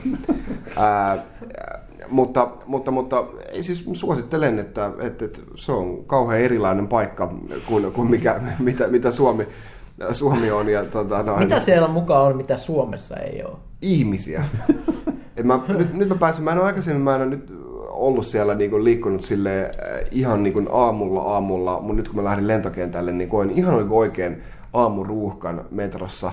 Ja kouriko kukaan sun pylly? Ei, enkä mäkään kourinut ketään muuta, mutta silloin oikeasti mä niin mentiin täpötäyteen metroon ja sitten mä ajattelin, no niin, nyt tää on täynnä, ovet kiinni, kiitos. Ja sitten sieltä tulee vielä vain niin kymmenen viisitoista tyyppiä. Tulee siinä pieni pakokauhu, niin kun, että sä et oikeasti pysty liikkumaan yhtään. Sitten juna lähtee liikenteeseen, niin se massa siellä sisällä velloo. Se niin millään lapsilla ei olisi mitään asiaa, nehän kuolisi sinne heti, mutta siellä oli puku päällä olevia miehiä vaan. Parin pysäkkiä mä siinä on, vaan menin, en mä pitempään olisi kestänytkään. Mutta että pieni kulttuuri, kulttuurishokki kyllä sekin. Mutta eikö, eikö se auttanut se, että sä oot aika pitkä, niin tota, sä oot siellä aika silleen, että pysty hengittämään helposti. Että joo, ja eipä siellä kukaan nyt tietenkään uskalla ruveta rypyilemään, kun mä oon päätä pitempi niitä, mm. mutta kyllä, hieno paikka. Ja vaan kerran meni vatta sekaisin jostain, mitä mä söin, että muuten meni ihan, ihan hyvin niitä eksoottisia sapuskoja syödessä. Mukaan, mukaan lukien McDonaldsissa tuli käytyä pari kertaa syötä paikallisia antimia, tästä tulee lisää videota. Mm. Joulukalenteri H D:ssä. No mitäs, mitäs, mitäs tollainen, heitäs vinkkejä, jos joku päättää sillä, että lähtee nyt videopeli tai videopelitavara ostoksille Japaniin tai Tokioon, niin mitä, mikä on hyvät viisi vinkkiä siihen? Mitkä alueet? Tietysti Akihabara on se kuuluu. Akihabara, joo, ja mähän niin kuin, silloin mukaan olin edellisen kerran siellä, niin, niin mä otin hotellin Shinjukusta, mikä Shinjukun rautatieasema on niin kuin maailman vilkkaan. Ajattelen, että siellä on hyvät, y- hyvät yhteydet, ja niin kuin siellä onkin, ää, mutta kyllä siellä kaikkialla on niin hyvät yhteydet, että, että, että no periaatteessa kunhan nyt vaan menee sen, ottaa hotellin ää, Yamanote-linjan varrelta, mikä on tämmöinen ympyrälinja siellä, millä pääsee niin kuin melkein mihin vaan, Akihabarakin on sen varrella, niin, niin mä ihan suosittelen, jos on pelit yhtään vaan kiinnostaa, ottaa sieltä Akihabarasta se hotelli, niin sitten voi aina pistäytyä pelikauppoihin ää, ennen ja jälkeen päivän muiden aktiviteettien, ää, mutta tosinkin Akihabarasta vaan hotelli, sitä ei kannata, kannata pelätä yhtään. Siellähän ei nyt siis ole mitään sen kummempaa niin kuin yöelämää, että jos sä haluat jotain yökerhoa mennä, niin sitten ei välttämättä ole se paikka, mutta jos on tämmöinen unelias nörtti kuin minä, niin, niin Akihabara ehdottomasti. Mutta siellähän on myös muitakin niin kuin, äh, keskuksia, esimerkiksi Nakanossa on tämmöinen äh, Mandarake-kauppaketju, äh, Nakano Broadway äh, tämmöisessä tämmöisessä kauppakeskuksessa. Mä tein tästä videonkin omalla YouTube-kanavalla, niin miten sinne löytää, ja sieltä löytyy myös, myös sit harvinaisia pelejä, ei pelkästään Akihabaraan kannata keskittyä. Ja sitten tietenkin on näitä, näitä ihan niin kuin uusia pelejä nyt, kun ää, useimmat konsolit, kaikki paitsi Nintendo, on tota noin, ää, aluekoodittomia, niin sieltähän saa aika halvalla sit näitä niin kuin modernejakin pelejä ja lisälaitteita muuten, että ei kannata pelkästään niitä retropelejä sillä katsella, vaan ihan niin kuin näihin niin kuin isompiin Big-kameraan ja Yodobashi-kameraan katselemaan sinne. Niin. Se on kyllä huikeeta. Siellä on niinku, minnekin yhteen tämmöiseen niinku kauppakeskukseen, ja siellä oli tota noin, joo, ensimmäinen kerros oli niinku jotain pienelektroniikkaa ja toinen kerros oli naisten, äh, naisten jotain tuotteita ja meikkejä ja kuudes kerros Gundam. Mä katsoin sitä hissiä. Mä käyn nyt siellä, mutta niin Gundam, ko- Gundam. kokonaan eri kerras siellä Gundamille. Että. Kyllä siellä, siellä löytyy ihan mitä vaan, mikä on sun, sun niin kuin nörtti niche, niin siellä löytyy kokonaisia kauppoja sitä varten. Mutta miettikääpä nyt, että kun Suomi on nyt sellainen niin kuin pelin kehittämisen uusi mekko. Japanihan on vähän niin kuin nähty, että siellä, siellä on vähän niin kuin puhuttu, joo, se on että se industry laskus. Niin, niin Suomessa ollaan nousussa, niin kymmenen vuoden päästä niin kuin ihmiset tulee, tulee tänne, ne, ne lentää, sitten tulee, tulee junalla, junalla Japanista katsoa, että tätä niin kuin uutta videopelien mekkaa menee jos käymään. Tuolla asematunnelin GameStopissa. Ohohoho! So exotic! Taisin puhua tuon animen, animen Petterin, päätämättömän Petterin kanssa, että toi, tai jonkun kanssa, en mä enää muista. Niin tota, ehkä mä puhuin itseni kanssa peilissä, mutta toi, et Japanissa tekee niin hienon, hienon paikan, että siellä on niin helvetisti sitä porukkaa. Se, se populan määrä on käsittämätöntä. Niin tota...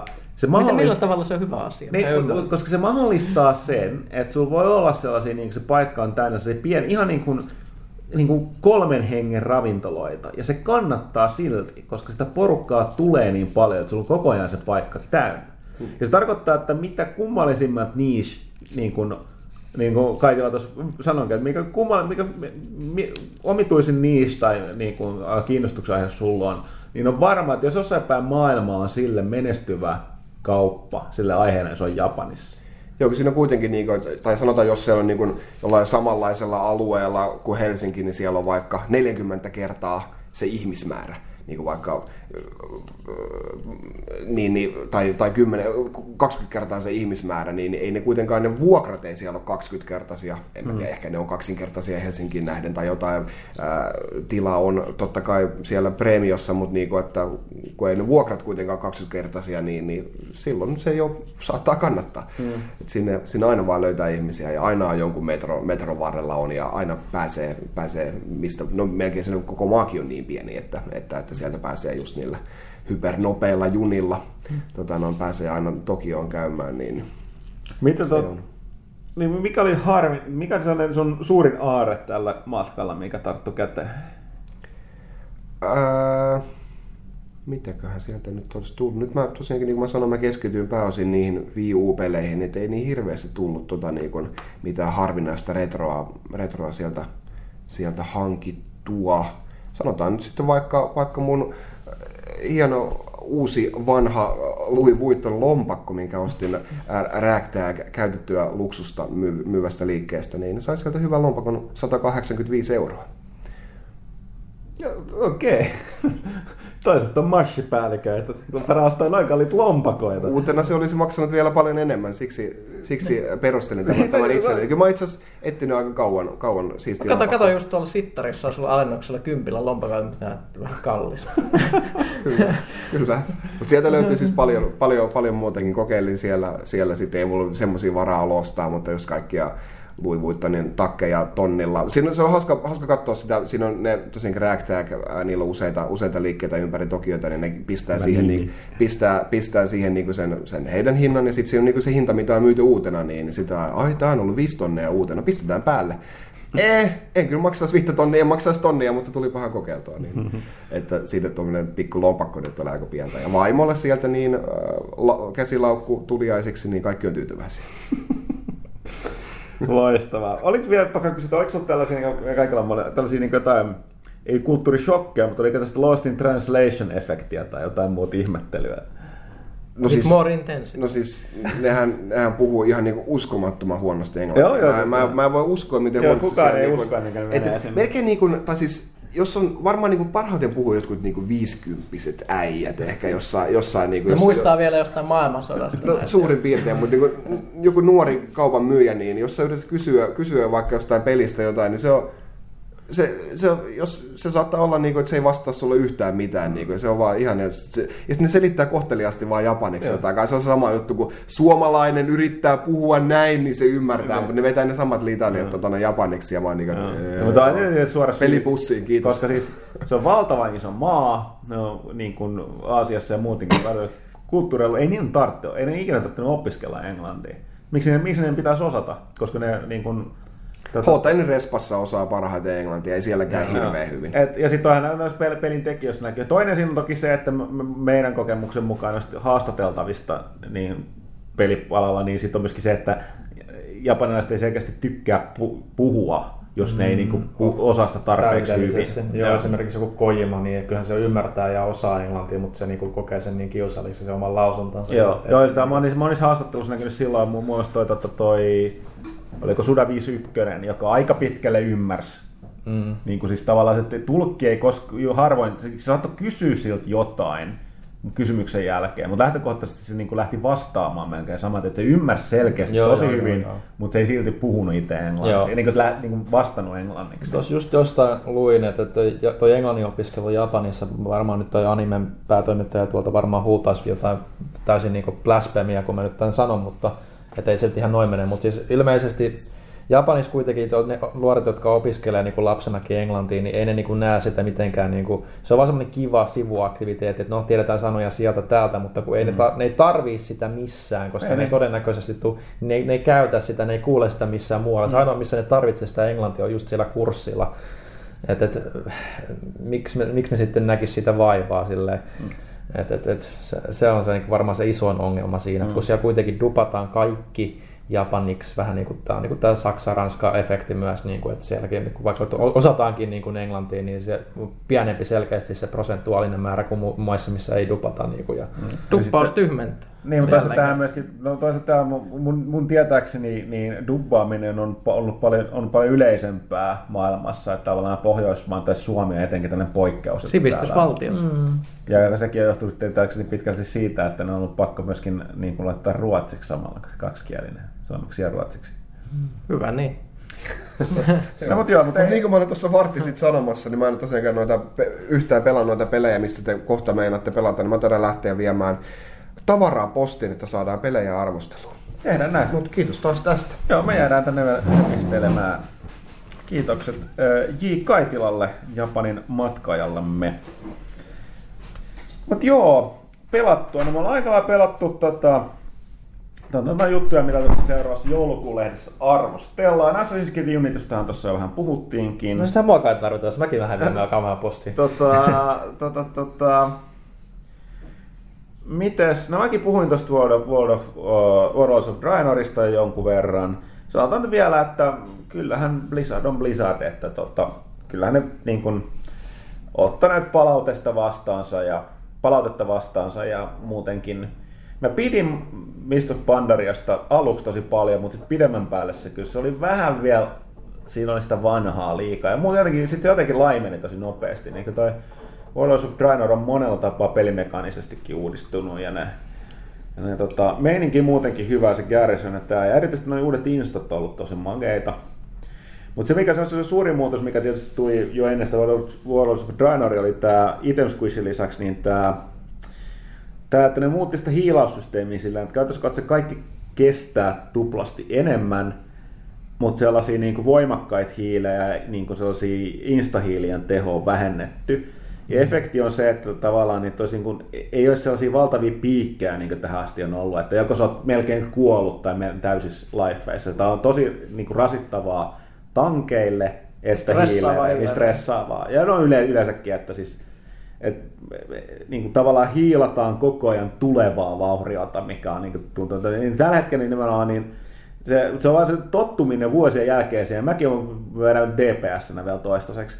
Niin koko ajan katselee sit niinku insta, instas katsoo, että mitä nä mitä toi hiileri tekee, porukka koko ajan puolesvälis healthia.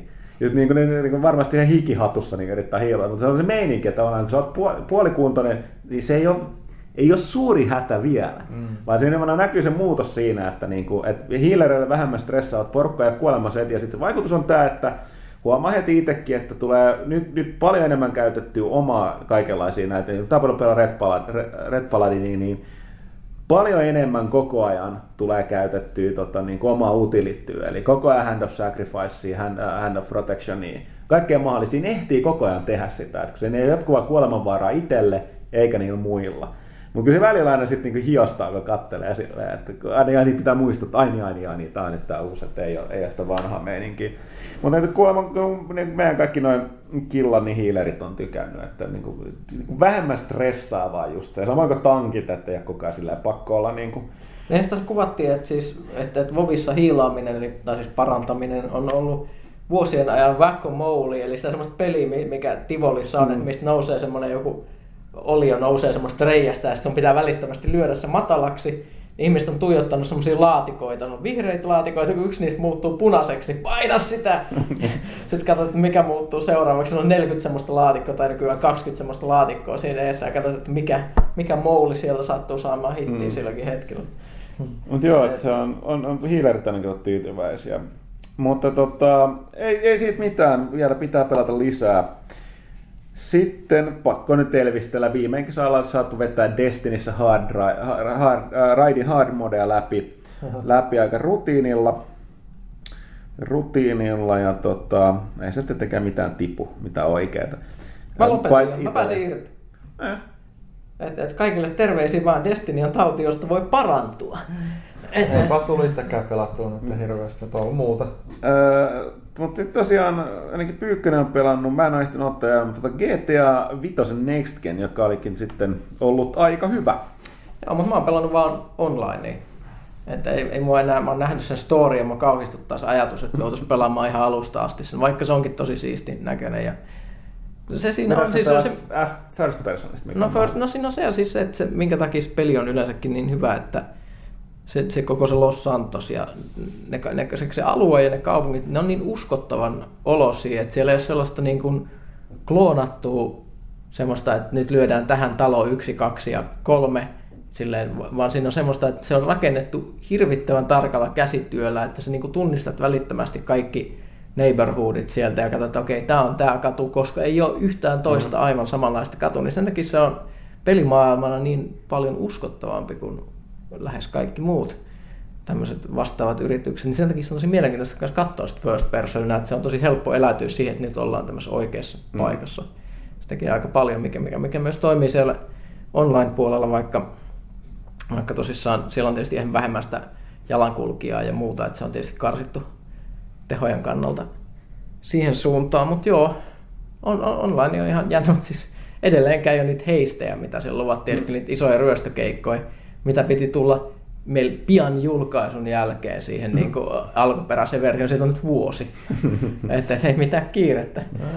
Olisiko kuvitella, että tähän se saa? No niin, mutta ilmeisesti niillä ei ole oikein setit kunnossa sillä online-puolella. Saa nyt nähdä, kyllä sitä edelleen pelaa ihan sen takia vaan, G T A-pelleillä on niin paljon hauskaa. Nämä tarinat on ihan käsittämättömiä, mitä ajaa kertoo siitä onlineista. Minun porukkaa vaan niinku, sä oot sen yhden, yhden Destiny-kodiklaanilaisen kanssa, niin te, teillä ei ole äänikommunikaatiot kehistä. Joo, joo niin kun... no siis koska oli, oli taas tämmöinen ilta, että siis mikä, mikä mulla on hyvin tyypillistä, että siis mä pistän, oonpa sanonut lapset nukkumaan, sitten pitäisi pelata jotain, mutta on aika sellainen väsynyt olo.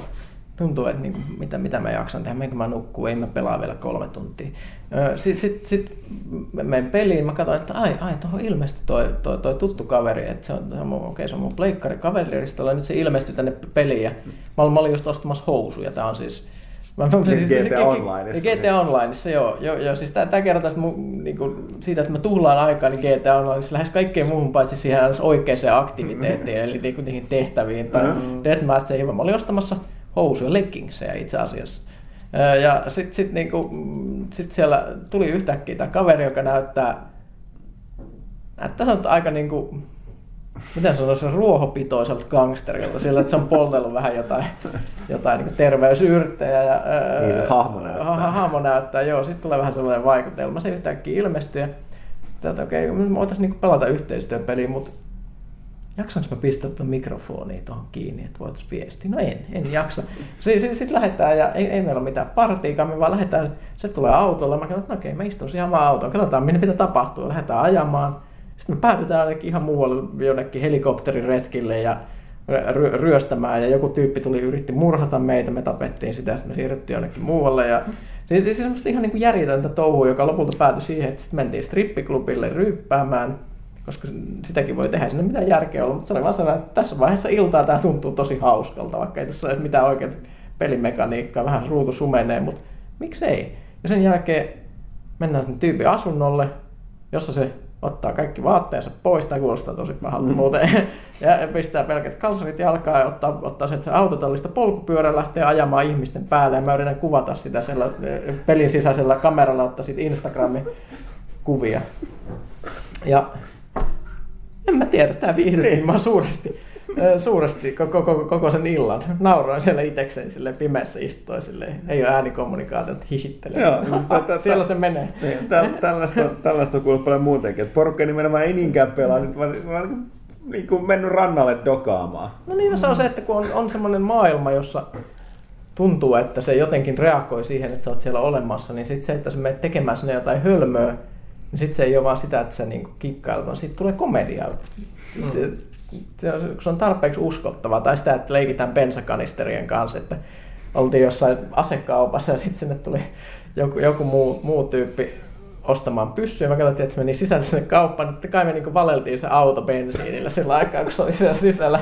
Mutta se lähti ajamaan niin nopeasti, se huomasi tämän meidän operaation. Me oltiin siinä niinku, jäätiin kiinni niin sanotusti suoraan silleen, että kaikki vaan hyydyttiin, kun se tuli sieltä ovesta. Silleen, se, se hämmentyi niin, että ei tajunnut vaihtaa pyssyä käteen ja ampuu sitä bensavanaa, vaan se ehti lähteä ajamaan niin karkuun sillä bensasella autolla eikä mitään muuta. Niin, niin. Ei siinä mitään, todettiin, että jatketaan tästä. Tämä on G T A Online hienoa, sen takia mä jaksan pelata sitä. Ei mun haittaa oikeastaan se, että niitä heistejä ei siellä ole. Mut en mä tiedä, kertooko se enemmän minusta vai pelistä. En tiedä. Joo, näin. Tämän takia mäkin olen ollut siis tällainen hämärä... En mä tiedä, miksi tota oikein sanoisi. Emergent gaminghän toi tosiaan on. Että mm-hmm. se on porukka vaan niinku... elää sellaisessa vaarallisessa, rikollisessa maailmassa. Se on niin. Aika jännää. Niin, mulla on se harrastuksen, mä oon esimerkiksi täyttänyt sitä mun hahmoa hiljalleen tatuoinneilla. Ihan vaan, jotta voi. Nyt, nyt siellä oli ilmestynyt uusia tatskoja tässä uudessa versiossa. On ilmeisesti tullut niitä jotenkin päivitysten mukaan. Mulla on Triforce-tatska, se oli erityisen oleellista. Jotenkin on semmoista niinku, tää on niin gameria, tiedättekö kaverit? En mä tiedä. Mä no, tiedän mikä mua vaivaa. No, no, no, mi- mitäs sitten Far Cry neljä? Meistä Pyykkönen vaan sitä pelannut P C-llä, koska me on tosiaan nyt, oli videokin mainittu, niin me ollaan valitettu niin pitkään näistä meidän rupusista peli-P C:stä. Ne, ne, siis, ne palvelut hy- hyvin, a, hyvin oli, ja pitkään. Hyviä, hyviä, mutta vanhoja. Joo, niin tota toi James P C tuli apuun ja toimitti meillä tuossa DigiExpojen aikaan niiden tällaiset DigiExpolla olleet suhteellisen tykit, tykit pelikoneet, millä tässä nyt on veivattu. Joo, se on aika mielenkiintoista nyt pelata myöskin tätä Far Cryta, koska siinähän on niin kuin ylimmäinen grafiikan taso, jos otetaan niin grafiikan taso on niin kuin matala, keskitaso, korkea, ultra ja NVIDIA. No, ja no menet sattuu niissä koneissa ole nää, tää NVIDIA. N- NVIDIA niin. Uudet nämä Maxwellin kortit, niin kyllähän se pyörii aika, aika nätisti se peli, mutta ei se, se on Ubisoftiin, niin ei nyt voi olettaa, että ihan menisi mm-hmm. niin ensimmäinen P C-versio putkeen, siinä on sellaista ihme latailun, maisemalatailua, että kun sä menet nopeasti niin kuin esimerkiksi tiellä, niin tuntuu, että se ei niin kuin ehdi, se on niin iso se mesta, että näissä nähdään tosi pitkälle, niin se vähän niin kuin nyksyttelee sitä, kun se yrittää ladata sitä maisemaa, vaikka niillä on S S D-kovalevy, ja mä oon kuullut, että aika paljon monella muullakin on tää ongelma, jolla on niin kuin tosi tehokkaat koneet kanssa. Mutta oli sitä ennen vai jälkeen, kun NVIDIAhan julkaisi myöskin tosi uusimmat ajurit. Joo, no, ne, ne ei tuntunut vaikuttavat, siis se, se graffa pyörii hyvin, mutta se jotenkin riittyy siihen, niin kuin, että kun lataat sitä maisemaa sinne muistiin, niin että se on se, se, on se, niin kuin se ongelma. Et, et, et. On, se, se Kyratti on tosi jännä, jännä paikka verrattuna siihen edellisen kolmosen siihen saareen, jossa joka oli oikeastaan aika tylsä. Ehkä se oli se, että se oli se ensimmäisen Far Cryn tyylistä sitä semmoista vi- viidakkomaisemaa, mutta tässä on tätä tämmöistä niin kuin havumetsää ja vuoristoa ja kylmää ja no on siellä lämmintäkin, mutta se on, se on hyvin, just niin kuin Unchartedin se tiimet-osio tulee mieleen, että yllättäen kun ne on samassa mestassa suurin piirtein mm. kuvitteellisessa Himalaja-osiossa jossain, mm. niin, niin se on silleen vielä, sehän siinä on, että se, se on vedetty ihan överiksi se, se, se niin kuin villieläinosio siinä. Joo, mä oon kuullut tästä, että se on, siis, se on ihan niin kuin hullu luonto, että se on, on, peli, siis, suuri, suuri riemu on se, että sä katsot miten niin kuin siis, raivopäisiä ne on. Siis eläimet. Kaikki eläimet siellä Kyratissa on ihan hirveän vihamielisiä, ja ne lähtee sitten meitä tässä ruohikossa todennäköisesti kun myrkkykäärme tarraa jalasta kiinni, se on ihan niin normaali. Siellä on jotain niin näitä mäyriä. Ihan siis hirveän raivomäyriä, jotka tulee päälle ja vaikeet tappaa. Villikoiria, susia, karhuja, sarvikuonoja, norsuja, kotkia.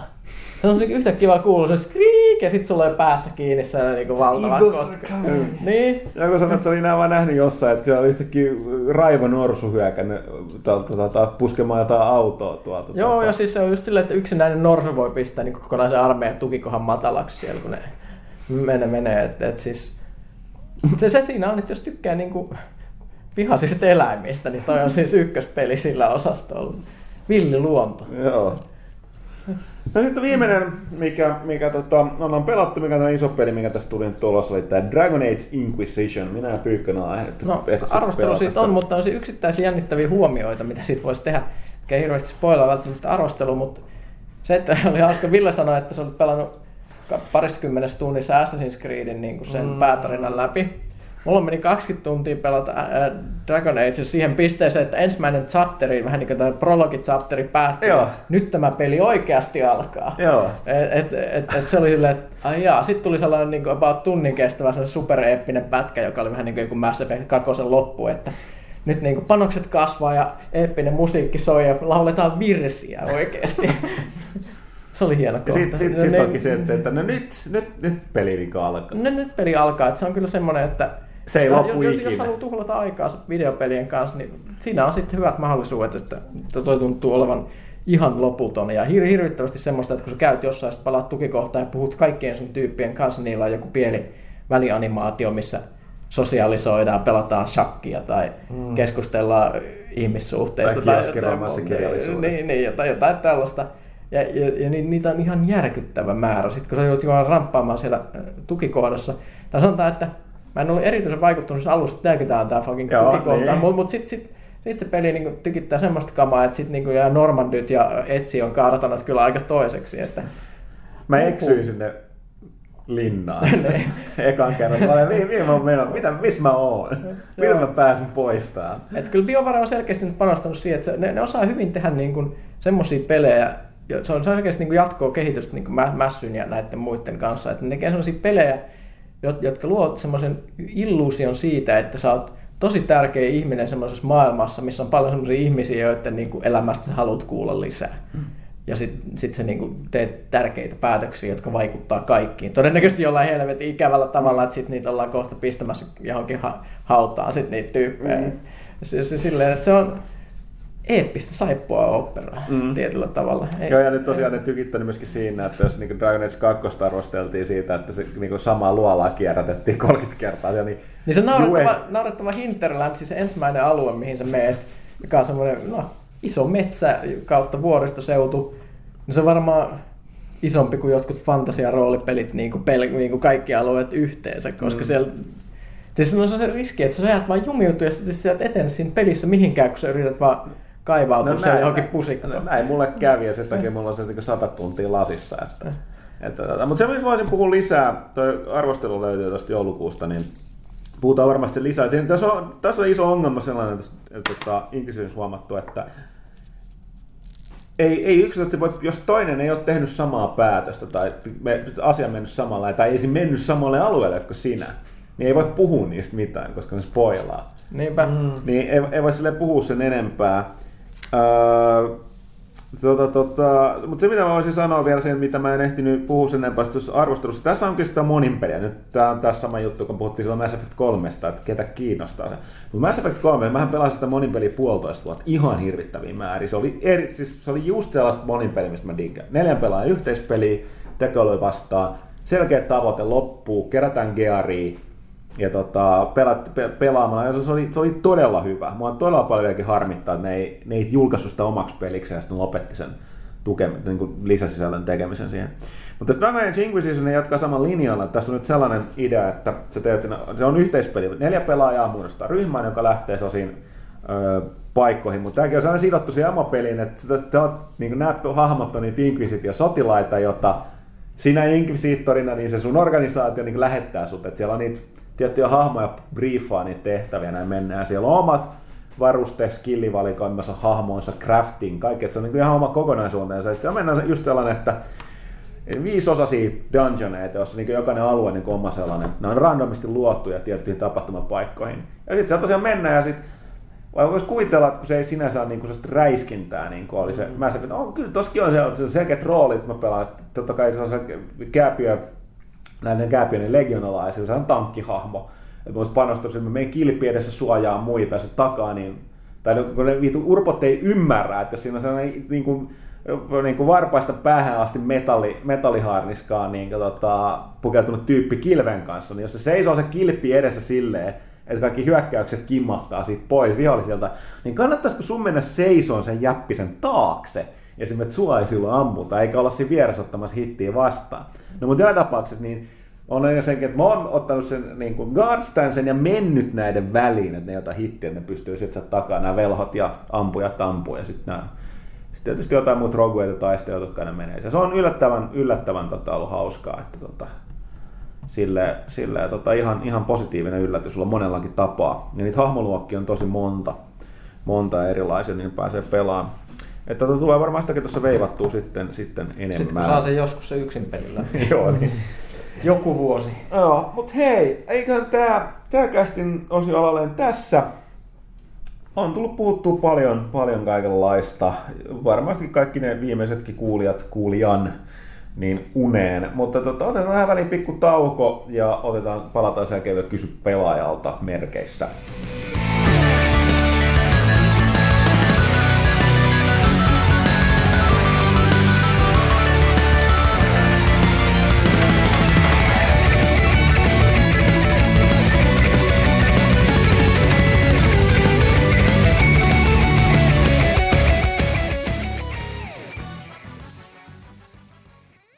Pelaajakästiä tukemassa PlayStation Plus. Marraskuun pelivalikoima jäsenille ilman lisäveloitusta. SteamWorld Dig ja The Binding of Isaac Rebirth P S neljälle. Frozen Synapse ja Luftrausers P S kolmelle. Escape Plan ja The Hungry Horde P S viidelle. Joulukuun pelivalikoimassa mukana Injustice Gods Among Us P S neljälle. Muut pelit taas kuukauden ensimmäisenä keskiviikkona. PlayStation Plus. Pelaajien kokoontumispaikka.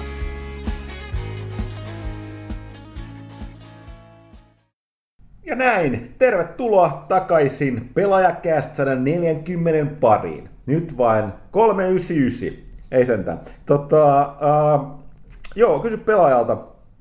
Edelleen, muistakaa käydä lähettämässä kysymyksiänne.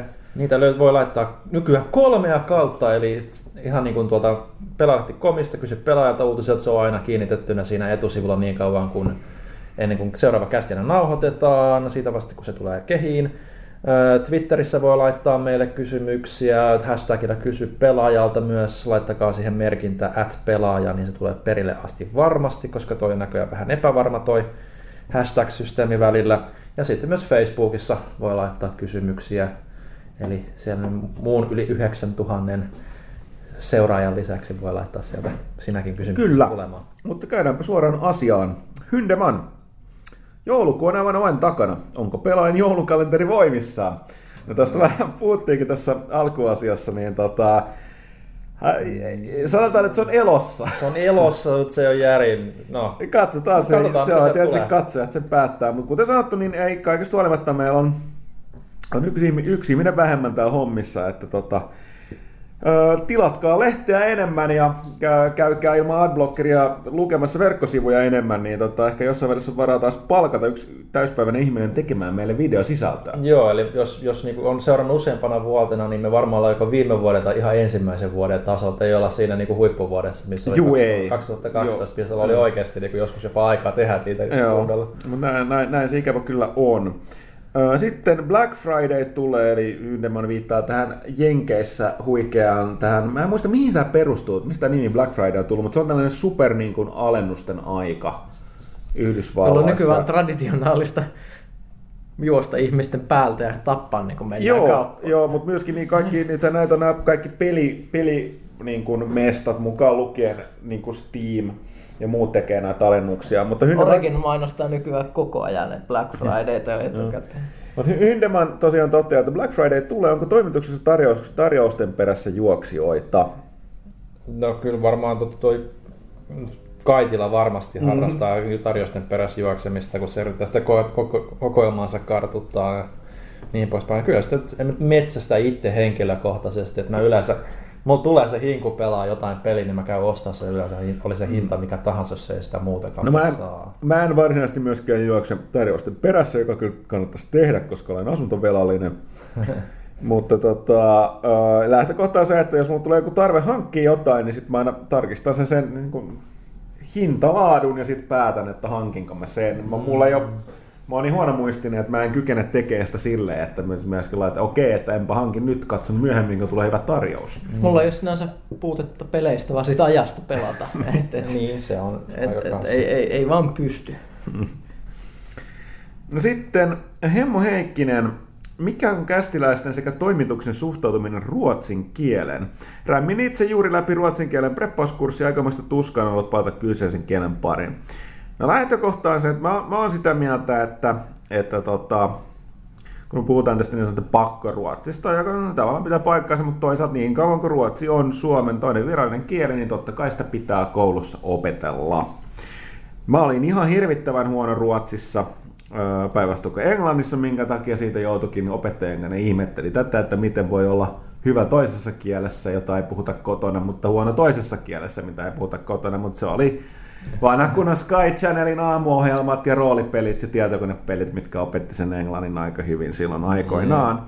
Mutta tosiaan niin lähtökohta on nyt kuitenkin se, mä oon monesti tässä kästissä, tai monesti, mutta pari kertaa aiemmin sanonut, että kyllä se nyt nykypäivänä huomaa sitten silleen, että vaikka ei sitä nyt ruotsinkielistä muuten on tähän ikään ollut kovin paljon hyötyä, niin, niin eipä siitä nyt haittaakaan olisi ollut, erityisesti näillä pohjoismaisilla pressikeikoilla ollessa, mm. niin sitten tavallaan välillä on hävettä nauri tai pakko naureskella sille, että, että terve, mä oon se syy, miksi täällä puhutaan englantia, koska mä niin kun, mm.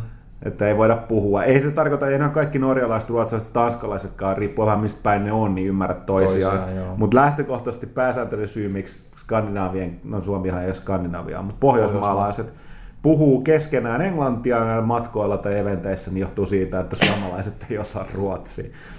Mutta että ei siitä haittaa olisi ollut, ja pitäisi itsekin, kyllä se nyt sen verran monta vuotta siellä tuli luettua, että se, se niin kuin huomaa, että jonkun verran ymmärtää, että osaa lukea, mutta kyllä sitä pitäisi prepata itsekin. Joo, ja ei se pysy se kielitaito silleen, että mäkin ei. joskus, mä varmaan kirjoitin siitä jonkun ämmän ehkä, en mä muista, muista enää.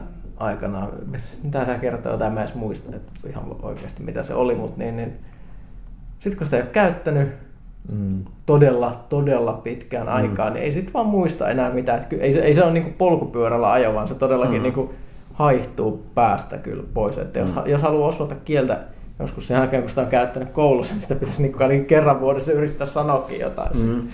Mutta mut kuten sanottu, niin lähtökohtaisesti niin ei sitä haittaa ole, mutta toisaalta jos nyt ei vaan tunnu siltä, että haluaisi tai jaksasta opiskella, niin oma, itsestä se on kiinni. Lähtökohta on se, että Suomi on pieni maa, erittäin pieni kieli, tai pieni kansa, pieni kieli, ei koskaan ole haitaksi osata monia kieliä. Hmm. Tämäkin silloin itsellä oli aina aikoinaan koulussa se ongelma, että olisi halunnut opiskella jotain muuta kieltä, niin sitten ei pystynyt vaan niinku oma kielipää riittänyt sekä ruotsiin, englannin että sitten espanjaan, mitä mä silloin luin, mm. niin oli pakko vaan jättää se espanja, vaikka mä olisin halunnut ruotsiin jättää mm. itse pois. Et, et, olisi ollut halu opetella kieltä, mutta... Mäkin sitten... haluaisin osata espanjaa. Mä yritin sitä jossain vaiheessa ottaa, mutta lapset, uskokaa minua, kun mä sanon, että sit kun te olette siitä päänyt siitä ihanasta teini-iästä pois, niin sitten on huomattavasti vaikeampi enää opetella kieliä. Sen, sen, sen jälkeen ei, sit, sit ei tule semmoista luontevaa, asiat ei tartu. Sanasto ja muu ei tartu päähän samalla tavalla mm. mulla ainakaan, että niinku tuossa kaksikymppisenä kun yritti lähteä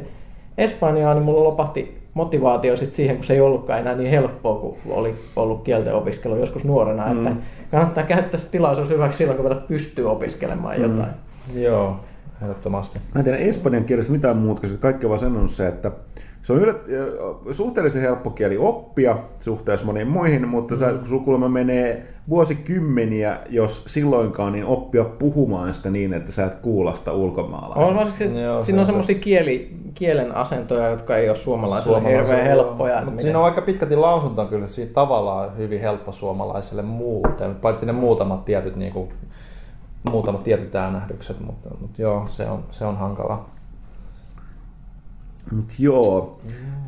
Tosiaan Kaiti lähti lähtee. Me ei tuossa aikaisemmassa osiossa tajuttu. tajuttu ottaa sillä näitä kysymyksiä, että meidän moga pahoittelemme paroni Pekugram muun muassa Öö, mutta parempi kysyä, miksi Pelaa Plus-osiota ei päivitetä enää? Kuten me ollaan aikaisemminkin sanottu, niin koska resurssit ei ole riittänyt, eikä meillä enää, siis ei yksinäisesti jää sitä matskua. Me käytetään sen lehdessä pääsääntöisesti kaikki, mitä aina irtoaa.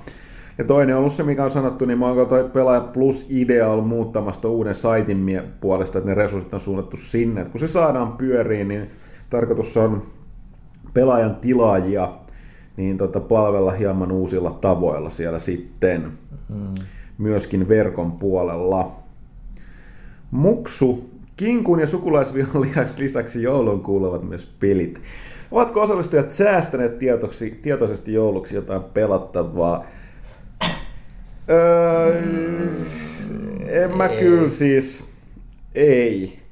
Et mun suuri ongelma on se, että mä pel- kaikki pelit, mitä mä pelaan, on enemmän tai vähemmän jonkinlaisia M M O-pelejä. Sellaisia, jotka, joihin tulee jatkuvasti lisää sisältöä, Tai ne, tai ne on M M O-pelejä tai muuten vaan päivittyä, että se pelaaminen, niiden pelaaminen ei lopu. Mm. Et se niin kun, ei, ei, mulla ei oikeastaan jäänyt sää, varsinaisesti säästöä mitään. Mulla on edelleen säästössä toi Batman, Batman, Batman, Batman Arkham City. Mä, mä, mä, mä, mä on niinku, kuinka monta vuotta se nyt onkaan, niin mä oon joka, joka joulu ja joka kesällä päättänyt, että nyt Batman pelataan sut läpi, mut ei. No mä... vielä ehti sitten ennen kuin se tulee se Arkham Knight. Niin. Batman. Batman sitten. Hmm. Lepakkokinkku. Vähän vanha termi, hei. Mm. No, mutta siis, no varmaan, mä luulen, että monilla tulee vielä toi Dragon Age olemaan aika jouluprojekti, vaikka se tota, ei niin kuin ehkä välttämättä ole säästelty sitä sinne, niin kyllä se varmaan tavallaan, no itse mä en ole vielä ehtinyt aloittaa, mutta kyllä mä tänään tai huomenna sen varmaan aloitan, niin se tulee olla aika varmaan iso jouluprojekti. No, tota, sitten Andre Andserksillä on kyllä nyt kysymys Pyykköselle. Kuulostaa pelottavalta. Omasta mielestäni tänä vuonna ei ole hirveästi julkaistu pelejä, joita voisi suoraan kutsua G O T Y kaksituhattaneljätoista ehdokkaiksi, eli Game of the Year, eli vuoden peliehdokkaiksi. Viime vuonna löytyi paljon vahvoja ehdokkaita, esimerkiksi BioShock Infinite, Last of Us, Grand Theft Auto viisi. Mitä mieltä te olette asiasta? No onhan tänäkin vuonna julkaistu Last of Us, Grand Theft Auto viisi. Kai ne voi olla. Vuoden peli kahdesta. Niin, niin, ei, vuoden peli ehkäpä kahdenkin. Niin. Voisi olla tämä tunn- tunnuslause. Se on kaikki... Game of, the, Game of Two Years. Ja siis, siis oikeasti onhan ne semmosia pelejä, että ne on, ihan hyvin voi sanoa, että ne on parhaimmistosta mm. vielä. Mm. Tänäkin vuonna tästä varmaan, no. me, meillähän alkaa kohta, ei tää mun mielestä huono vuosi ole ollut. No, no, no, joo, siis julkaistu on semmosia siis... pelejä, jotka ei välttämättä kaikkien niin kuin, makuun. Tai siis mun mielestä tosi hyvä kamaa on tullut niin kuin tuon A A A:n ulkopuolella. Niin, niin se oli just tuosta, että joo, että ehkä jos miettii silleen, että totta vuonna kaksituhattakolmetoista niin tuli, tuli tota... enemmän noita isoja A A A, tällaisia Game of the Year. Nyt täytyy, yleensä kun puhutaan Game of the Year, niin ne, ne myöskin monesti tarkoittaa tällaisia myös, aika pitkälle myös isoja myynti. Tällaisia niin kuin spektakkeleita, mitkä myös myy hyvin. Mutta tänä vuonna nimenomaan nämä Game of the Year-ehdokkaat tulta asti veikkaisin, että meillä tulee olemaan hyvin paljon tällaista niin kuin indie-tuotantoa, jossa on aivan, aivan, aivan käsittämättömän maku. Tai ei välttämättä edes pieniä, siis joku Divinity Originalsin. Mutta myöskin osittain tällaista hyvin niin kuin tietyn genren. On ja semmoisia, joista ihmiset ei välttämättä ole vaan samaa mieltä. Esimerkiksi mun mm. yksi G O T Y-ehdokas on tämä Alien Isolation. Mm. Ei varmasti ole no, kaikkea suosikkipäin. No niin, no, kuten me, me pelaa. Mm. Meillä oli tosi, todella eri, eriävät arvo, arvo, arvostelut siitä, arvosanat. Että, tota, Pyykkönen oli, antoi sille yhdeksän kymmenestä ja Lehtosen Miikka kuusi kymmenen. Että se on tosiaan, mutta se on peli, mikä on jakanut, jakanut tota mielipiteitä aika vahvasti. Se, siinä on just se, että jos sä et hyväksy sitä niin sanottua sen pelin kikkaa, mm-hmm. niin kuin, että miksi se on, miten se on se kauhunsa rakentanut, niin tota, sit se voi olla toisesta. Se on raivostuttava, kuten Lehtonen, ja toiset vaan nauttii sitä koko sen käsittämättömän pituuden ajan, kuten Pyykkönen. On, että siis voi tulla aika vaikea keskustelu tästä sitten, että mikä on meidän Game of the Year. Kohtahan se keskustelu pitää käydä. No niin, valitettavasti ei tässä hirveän kauan enää voi sitä lykätä. Mm. Et, et katsotaan, palaamme varmaan asian tulevissa kästeissä. Mutta joo, se, se on kyllä ihan totta, että niin koska katsotaan BioShock Infinite, Last of Us ja Grand Theft Auto viisi vuonna mm. kaksituhattakolmetoista, niin... Ne oli niin päivänselvät. Niin päivänselvät ja isot, että tuollaisia tapauksia ei kyllä tänä vuonna ole. Meillä varmaan pitää olla uusi sarja, sarja tuolla vuoden näissä peliäänestyksissä, vuoden remake. Että et, no. näitä näitä pukkaa niin eks vaan ollut viime vuonna ollut tota. Oli oliko se viime vuonna? Saatto olla.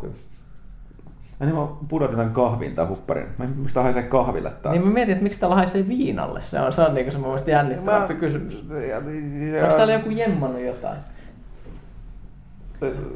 Tuollahan on tuota mehu, vauhtimehua, mitä me Jaahan. käytetään aina välillä. Älkää lapset, lapset juokko alkoholia, se on myrkky. Spectre.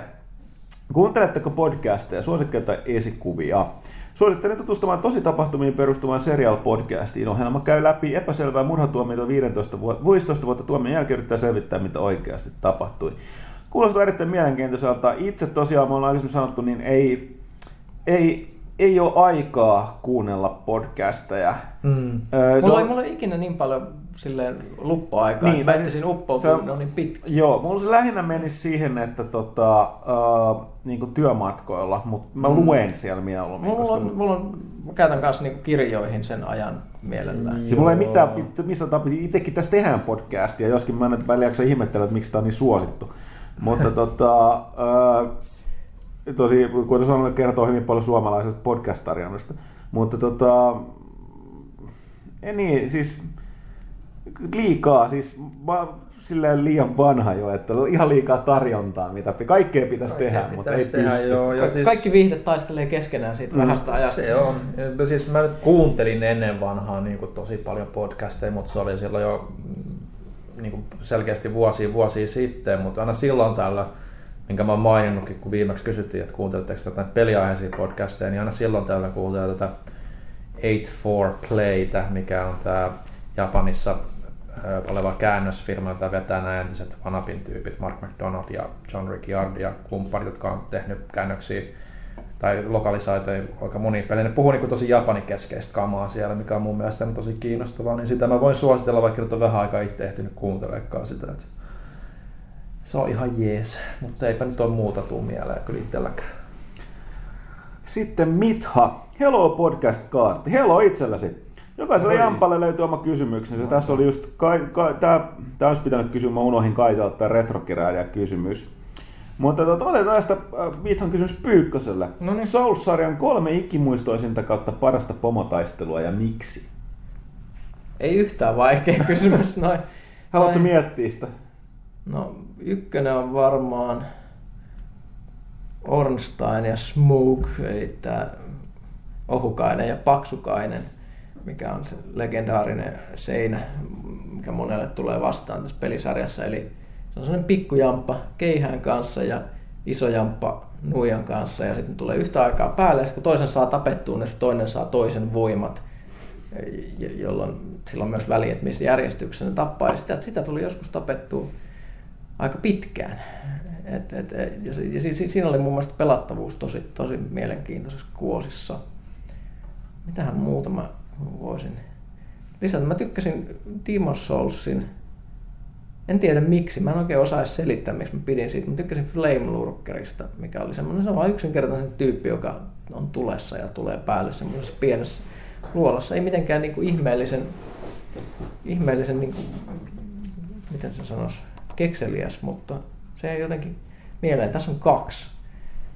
Mikä vielä pitäisi? Kyllä sekin, se varmaan joku olisi vielä nostettava. Ensimmäisestä Dark Soulsista. Onpa nyt, onpa nyt julma tuo aikeita. Mitä heitä kysymyksiä? On, on, on. Siis tämä on just tämmöinen, tämä jää varmaan... Mä, mä, mä, mä kerron sen kolmannesta ensi kerralla. Okay. Muistan vielä. uh, Arvekkari. Mm? Oma suosikkipelisi Assassin's Creed -pelisarjasta, perustelut mukaan. Sekä ekstra kysymyksenä, jos joku ei ole koskaan kyseisen sarjan pelejä pelannut, että pelaisi vain yhden osan, mikä kannattaisi hankkia? No vastaus molempiin on puhtaasti ihan selkeästi A C kaksi. Öö, aika pitkälti sen takia, että se on se osa, joka määritti, minkälainen se sarja voi potentiaalisesti olla ja teki ensimmäistä kertaa kaikki asiat oikein. Siinä on paras tarinakokonaisuus vielä niin kuin tänäkin päivänä. Niin kuin mietitty niin kuin ihan selkeästi alusta loppuun asti, ja se niin kuin ei tunnu mitenkään irto-osalta, niin kuin monet muut Assassin's Creed-pelit tuntuu, että sen jälkeen kun on muuttanut sitä visiotaan siitä, että siitä alkuperäisestä trilogiasta, niin toi niin kuin toi niinku on semmoinen, joka pystyy kannattelemaan itsensä alusta loppuun asti ihan itsenäisesti toisin kuin monet muut. Ja, ja monet hahmot on siinä niinku aika pitkälti niinku tosiaan niin loppuun asti harkittuja ja persoonallisia ja, ja tehtäväsuunnittelussa niinku kokeiltiin ensimmäistä kertaa niinku aika monet semmoiset, mitkä niinku nykyään on standardisoitunut tuossa sarjassa perustehtäviksi, mutta tota, ne niinku oli vielä silloin innovatiivisia ja ne niinku keksii niinku, ne ideat oli vielä niinku hyviä, nyt myöhemmin osassa ne tuntui vaan niinku sieltä, no ne on niinku kierrätettyjä ja pakko olla tällaisia tehtäviä vaan sen takia, että, että niitä on ollut aikaisemminkin ja ne tuntuu sen takia niinku huomattavasti laiskemmilta, koska ne on enemmän niinku rutiinia kuin semmoisia kekseliäitä, mitä ne silloin oli. Eli Assassin's Creed Assassin's Creed kaksi, kyllä, kyllä. Kun vartiin perustelut, niin... No niin, se, se, se niin, oli ihan niin. Jees, mä oon ihan samaa mieltä. Hmm. Ja Huttunen, mistä kiinnostuksesi tankkipeleihin sai alkuunsa? Entä onko sinulla ollut ikinä kiinnostusta, len, kiinnostusta lentosimulaattoripeleihin? Se on itse asiassa loppujen lopuksi hyvä kysymys. Mä syytän kaikista korkeajännityksiä. Tuli pienen luettukeita kaikkia. Silloin jostain syystä nämä kaikki niin kuin koottavat. Koottavat ja maalattavat vaunut ja lentokoneet oli kovassa suosiossa. Mä tykkäsin näperellä niiden kanssa. Ei mulla mitään muuta siitä. Tää on ikuinen kysymys, miksi pikkupoikia tietysti kiinnosti toinen maailmansota silloin. Tankit. Siitä ne on nyt selkeä tullut. Tullut tota... Sieltä se alkoi, se hyvä, että se mikä niissä kiinnostaa. Mä voin huomata, että kannattaa lukea pari numerosta julkaistu Victor Kisleyn haastattelija, World of Darknessin tekijä, joka puhuu siitä, minkä takia miehiä panssarivoimat kiinnostaa. Mm-hmm. Ei siinä, siinä mitään. Öö, onko lentosimulaattoripelit? Öö, nuorempana joo, silloin tuli pelattua kaikki nämä Microprosen lentosimut, F viisitoista, Strike Eagle ja nämä, mutta sitten mitä todenmukaisemmiksi nämä menee, muistaakseni se F kuusitoista oli, oli tota, eikö ne F viisitoista Strike Eagle ja F kuusitoista Falcon, se oli se viimeinen, ja oliko, oliko, oliko, oliko se F kaksikymmentäyhdeksän vielä, mitä tota tuli pelattua, mutta sitten kun alkaa mennä H C-taso, siihen mulla ei koskaan kestänyt, jaksanut, kestänyt toi kärsivällisyys. Että tota, vielä noin tota Gunshipia tuli pelattua, eli Apache-simulaattoria, mutta sen jälkeen niin ei. En mä, mä en ikinä hankkinut lentotikkua enkä mitään polkimia, että tällaiset siinä mulla menee, menee, menee raja siinä. Et nykyään enemmänkin lentää sitten näitä, niin kuin, niin kuin, ei niinkään simulaattoreita, vaan noita enemmän arcade tällaisia pelejä. Mehän käytiin silloin joskus lennolla, siitähän todistusaineisto on Pelaaja H D:ssä, missä me käytiin lentämässä Apachella. Joo, mä muistan. Öö, missä se nyt olikaan Etiopiassa? Kyllä, kyllä pelastettiin. Joo, pelastettiin todella. Mm-hmm. No niin, kyllä. Uhku. Pelastettiin se itseltään. Joo, siitäkin. Mä voisin hyppää tähän väliin yhdellä kysymyksellä Twitteristä täällä näin, kun se nyt on tässä kännykkä auki. Äh, Huttunen. Mikä siinä Destiny Raidin ekassa rotkossa niin viehättää? Hashtag every time, kysyjänä Marko. Ah. Kiitti. Kiitokset meidän Pathfinderille Markolle. Mikäs siinä? Siin, se on, siellä on jotain kiehtovaa. Se on jotain jännää, jännän äärellä aina. Eikä se nyt ole joka kerta. Joka kerta, kun mä oon siellä ollut. No niin justi. Ei siis mitään, se on mun mielestä ihan hyvä, että joku, yksi ihminen on huonompi hyppäämään kuin minä, niin se antaa sen kiva lämpimän. Mutta se, se on niin hauska vetää niin kuin pyörällä siitä niin kuin kaasupohjassa, ja sitten muistaa viime hetkellä, aina tässä tulee jotain rotkoa, ja sitten muistat liian myöhään. Mutta sellaista se on. Äh, Pikman, moron! Koska Mikko Rautalahti on niin vaikea saada irti töistä podcastiin, niin miten olisi joskus Pyykkönen saa Let's Play-vehket, pelit ja vehket kondiksesta, Mikko olisi joskus mukana näissä videospektaakkeleissa? Onhan kaikki mahdollista, jos hän haluaa olla mukana videospektaakkeleissa, ei, ei voi tietää. Voidaan kysyä ja selvittää. Tämä on juuri työn alla, tää, tää, tää, että nyt pitäisi miettiä kaikkia tällaisia juttuja, että millä softalla nauhoittaa ja muuta tällaista käytännön kysymystä, minkälaisessa formaatissa, minkä pituisia videoita ja muuta. Muuta ne on nyt tässä mietinnässä, että katsotaan mitä täältä alkaa tulemaan. Siis en, en, en uskalla sanoa sisällön puolesta mitään muuta sen enempää kuin ennen kuin saadaan suunnitelmat lyöttyä lukkoon. Sitten Tunna. Nykyään pelejä kehittäessä tuntuu vaakakupissa painavan eniten raha. Uusi peli on saatava vuosittain kauppojen hyllylle tuottamaan liikevoittoa, mistä syystä kehitysajat jäävät liian lyhyiksi ja pelit julkaistaan hiomattomina, bukisina, jopa keskeneräisinä.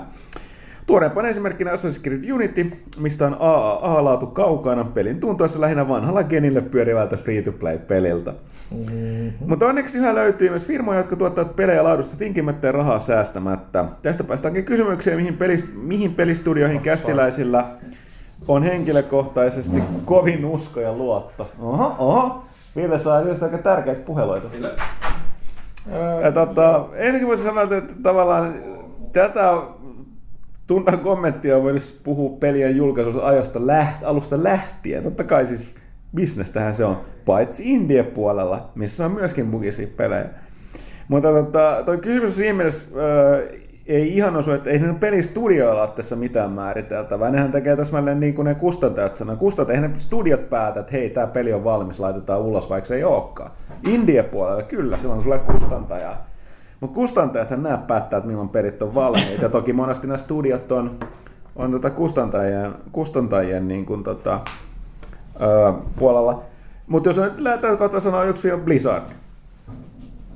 Niillä on, ne, ne, niillä, on jotain, no siis, niillä on jotain tällaisia ongelmia, mitä kaikissa online-peleissä tulee, mutta ne on todella hiattuja. On, ja niin se näytti vähän, että ei me, ei me ihan putkeen siinä vaiheessa, kun oli nämä Auction House-tuskailut ja Vovin tasaiset siis, laskut. Mutta mut, mut, mut sitten... ne oli... Ne oli ne ei koskenut sitä laatua, tai niin, niin kuin sitten tavallaan, nehän on loppuun asti hiottuja. Mm-hmm. Ne, mutta sitten tavallaan, että oli enemmänkin sellainen niin kuin feature-puolen monka. On, ja nyt, sit, nyt, nyt kaikki on sitä mieltä, että Reaper of Souls Diablo onkin mm. itse asiassa aivan käsittämättömän hyvä. Mm. Mutta että kyllä siis mä sanoisin, että, että, että vaikka ne on jotain mokailu, niin Blizzard on kyllä hirveän semmoinen tasainen firma. Että et, et, ei ne hirveästi ole pettänyt ikinä. Mm. Jos katsoo nyt tuota BlizzConiakin, mistä puhuitte viimeksi, niin tota... Niin, siellä on aika lailla kaikenlaista tulossa mm. kiinnostavaa. Muakin melkein alkaa mobat kiinnostaa, kun tulee se. Joo, siis sama juttu. Mä kävin silleen, että pitääkö tässä alkaa tosissaan pelaa mobaa se Hero Stormin myötä, mutta... Mutta tota, niin, siis nää, mutta tämähän tässä on, totta kai. Use, isot pelistudiot on, on tota, julkisia pörssiyhtiöitä, jotka on... Velvo, niin kuin, niiden ainoa velvollisuus on niiden osakkeenomistajille, jotka kiinnostaa ainoastaan osakekurssi, ja jos ei tule tasasta tulosta ja tuottoa, niin kurssit laskee, niin totta kai. Näin tota, liiketoimintaan tietysti liittyy peleissä, tietysti jos sä julkaiset hirveän määrän roskaa, tai se, lopuksi se mitä sä julkaiset, jos porukka ostaa sitä, fine. Mikä taas on niin. Ei ole väliä, jos ihmiset ostaa niin, sitä. Niin, ja niin. Tämä on, on ikävä tosiasia. Että et, ei se... et, et markkinointi voi olla se, mikä on oleellisempaa siinä mm. pelin myynnissä. Ja nyt to, toki, että nähtäväksi jäätellään niitä Ase Unity-juttu, niin totta kai tämä vaurioittaa tuota, tuon mainetta. Mutta muistaako sitä kukaan niin. seuraavaan aseen tullessa? Se on mm. se oikea tosiaan, että näkyy, mikä, mikä... näkyykö se myynnissä vai ei? Niin, ja sitten myös se, että jatkuuko se niin kuin ensi vuonna uudestaan, että jos ne saa parannettua sitä, niin... Se maine on tavallaan jo siinä vaiheessa sitten jo parantunut taas sitten, että mm. et, et jos ne tekee niin kuin full me once, mutta... No. Mutta toisaalta kyllä twice. Pelaajilla on aika lyhyt muisti. Vähän niin kuin äänestäjillä. Ne vaalilupauksi, kyllä nyt niin kuin pari kuukautta ne muistaa, mm. niin se on ihan jees, mutta ei niitä mitenkään tarvitse toteuttaa tai muuta. Ja mm. seuraavien vaalien tullessa kukaan ei edes kysy niistä. Mm. Mm. Mutta tosiaan niin tunnella vaan, että nykyään pelejäkin, että se tuntuu vaakakupissa painaa niitä rahaa, miten niin nykyään, aina. Aina. Ja toisaalta sitten Indian puolella löytyy tätä outdoor-meininkiä, jossa ei kiinnosta rahaa. Mä olen edelleenkin sanonut, että jos triple A-tittelit tuntuu rahastukselta, kusetukselta tai huonolaatuiselta, katsokaa Indian puolelle. Kyllä, siellä on yhtä lailla monenlaista roskaa, mutta siellä on myös yhtä lailla, siellä on sitä kamaa, missä ei paina raha. Mistä niin, näkee, että te... on niin. tehty peli, jolla ei ole mitään väliä, että onko se millään tavalla myyvä. Niin, niin. Ehkä pitää itse niinku laskea niitä triple A-standardeja niinku jopa niinku grafiikan suhteen, että sehän mm. niinku monella tuntuu olevan, tämä näyttää vaan hyvältä. Mm. Niin, mutta mut tässä tuleekin tämä ristiriita, että siis... Pitää näyttää niin. hyvältä, mutta ei, sit se, se, se, niinku, niin, se on ristiriita. Aivan. Mitäs tästä vielä oli? Oli tuota kysymyksiä. Öö, oli tuota N P kaksi. Muistelisin, että kästissä on joskus puhuttu siitä, millä keinolla edellytyksillä olisi mahdollista päästä pelialalle työskentelemään. Keskustelu on pääosin ja ymmärrettävästi syistä kuitenkin keskittynyt koodaajiin, devaajiin, no niin, koska niitä on valtaosa tekijöistä. Onko teidän kokemuksenne lue sisäpiiritietojanne perusteella suomalaisessa pelifirmassa minkäänlaista tarvetta esimerkiksi bisnespuolen koulutuksen omaaville henkilöille?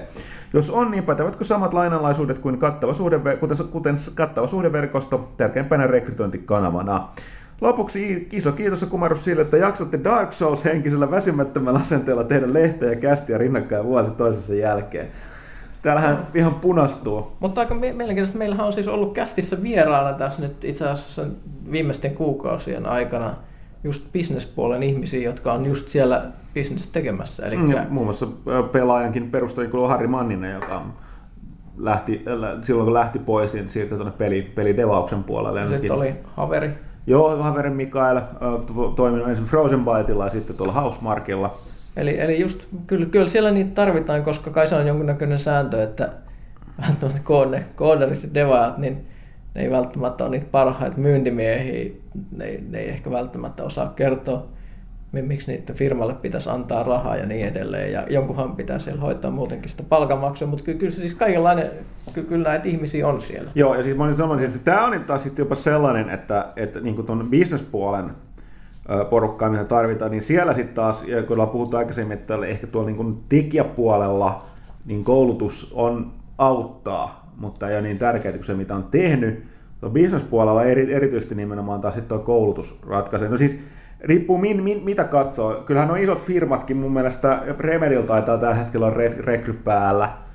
Yleensä mitä isompi firma, sitä todennäköisemmin siellä etsitään positiota business-hengelle. Ja sitten myöskin näissä pienemmissä studioissa saattaa olla, että siellä on tekijöitä, mutta ei ole business-puolen porukkaa. Niin se Haverihan kertoi sen hyvin, miten se, sehän oli, jos sattuu käymään tuolla tota, myöskin tuolla tota, ää, niin kuin Kästissä taisi puhua, mutta myöskin tuolla DigiExpoilla, missä puhui siinä aamun, aamun paneelissa silloin, eikä iltapäivän paneelissa silloin, että miten, miten alalle päässyt, että oli tällainen, että oli vaan mennyt Oli vaan puhunut itse, itse tota, ka, ka, niin kuin kaupallisen puolen koulutusherralla ja sitten oli, oli vaan lähtenyt puhumaan, puhumaan siinä, kun oli törmännyt näihin mm. pelin, pelintekijöihin. Mitä se oli lähtenyt hakemaan?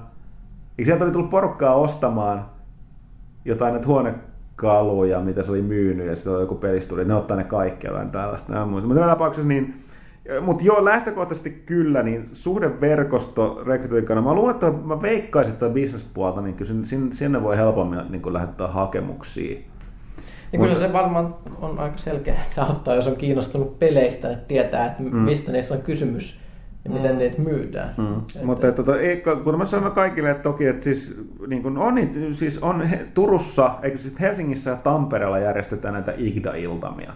Ne on avoimia kaikille eikä maksa mitään. Ehdottomasti siellä on aina niin kuin peli, pelidevaajat kaikki paikalla. Ja, on, ja, siis, ja, ja tää... täytyy muistaa, että siis, kun pelin kehittäminen on mennyt enemmän siihen, että on helpompi julkaista pelinsä, niin sitten entistä vähemmillä studioilla on sit käytössä julkaisija, joka niin kuin hoitaisi noita juttuja niiden mm. puolesta.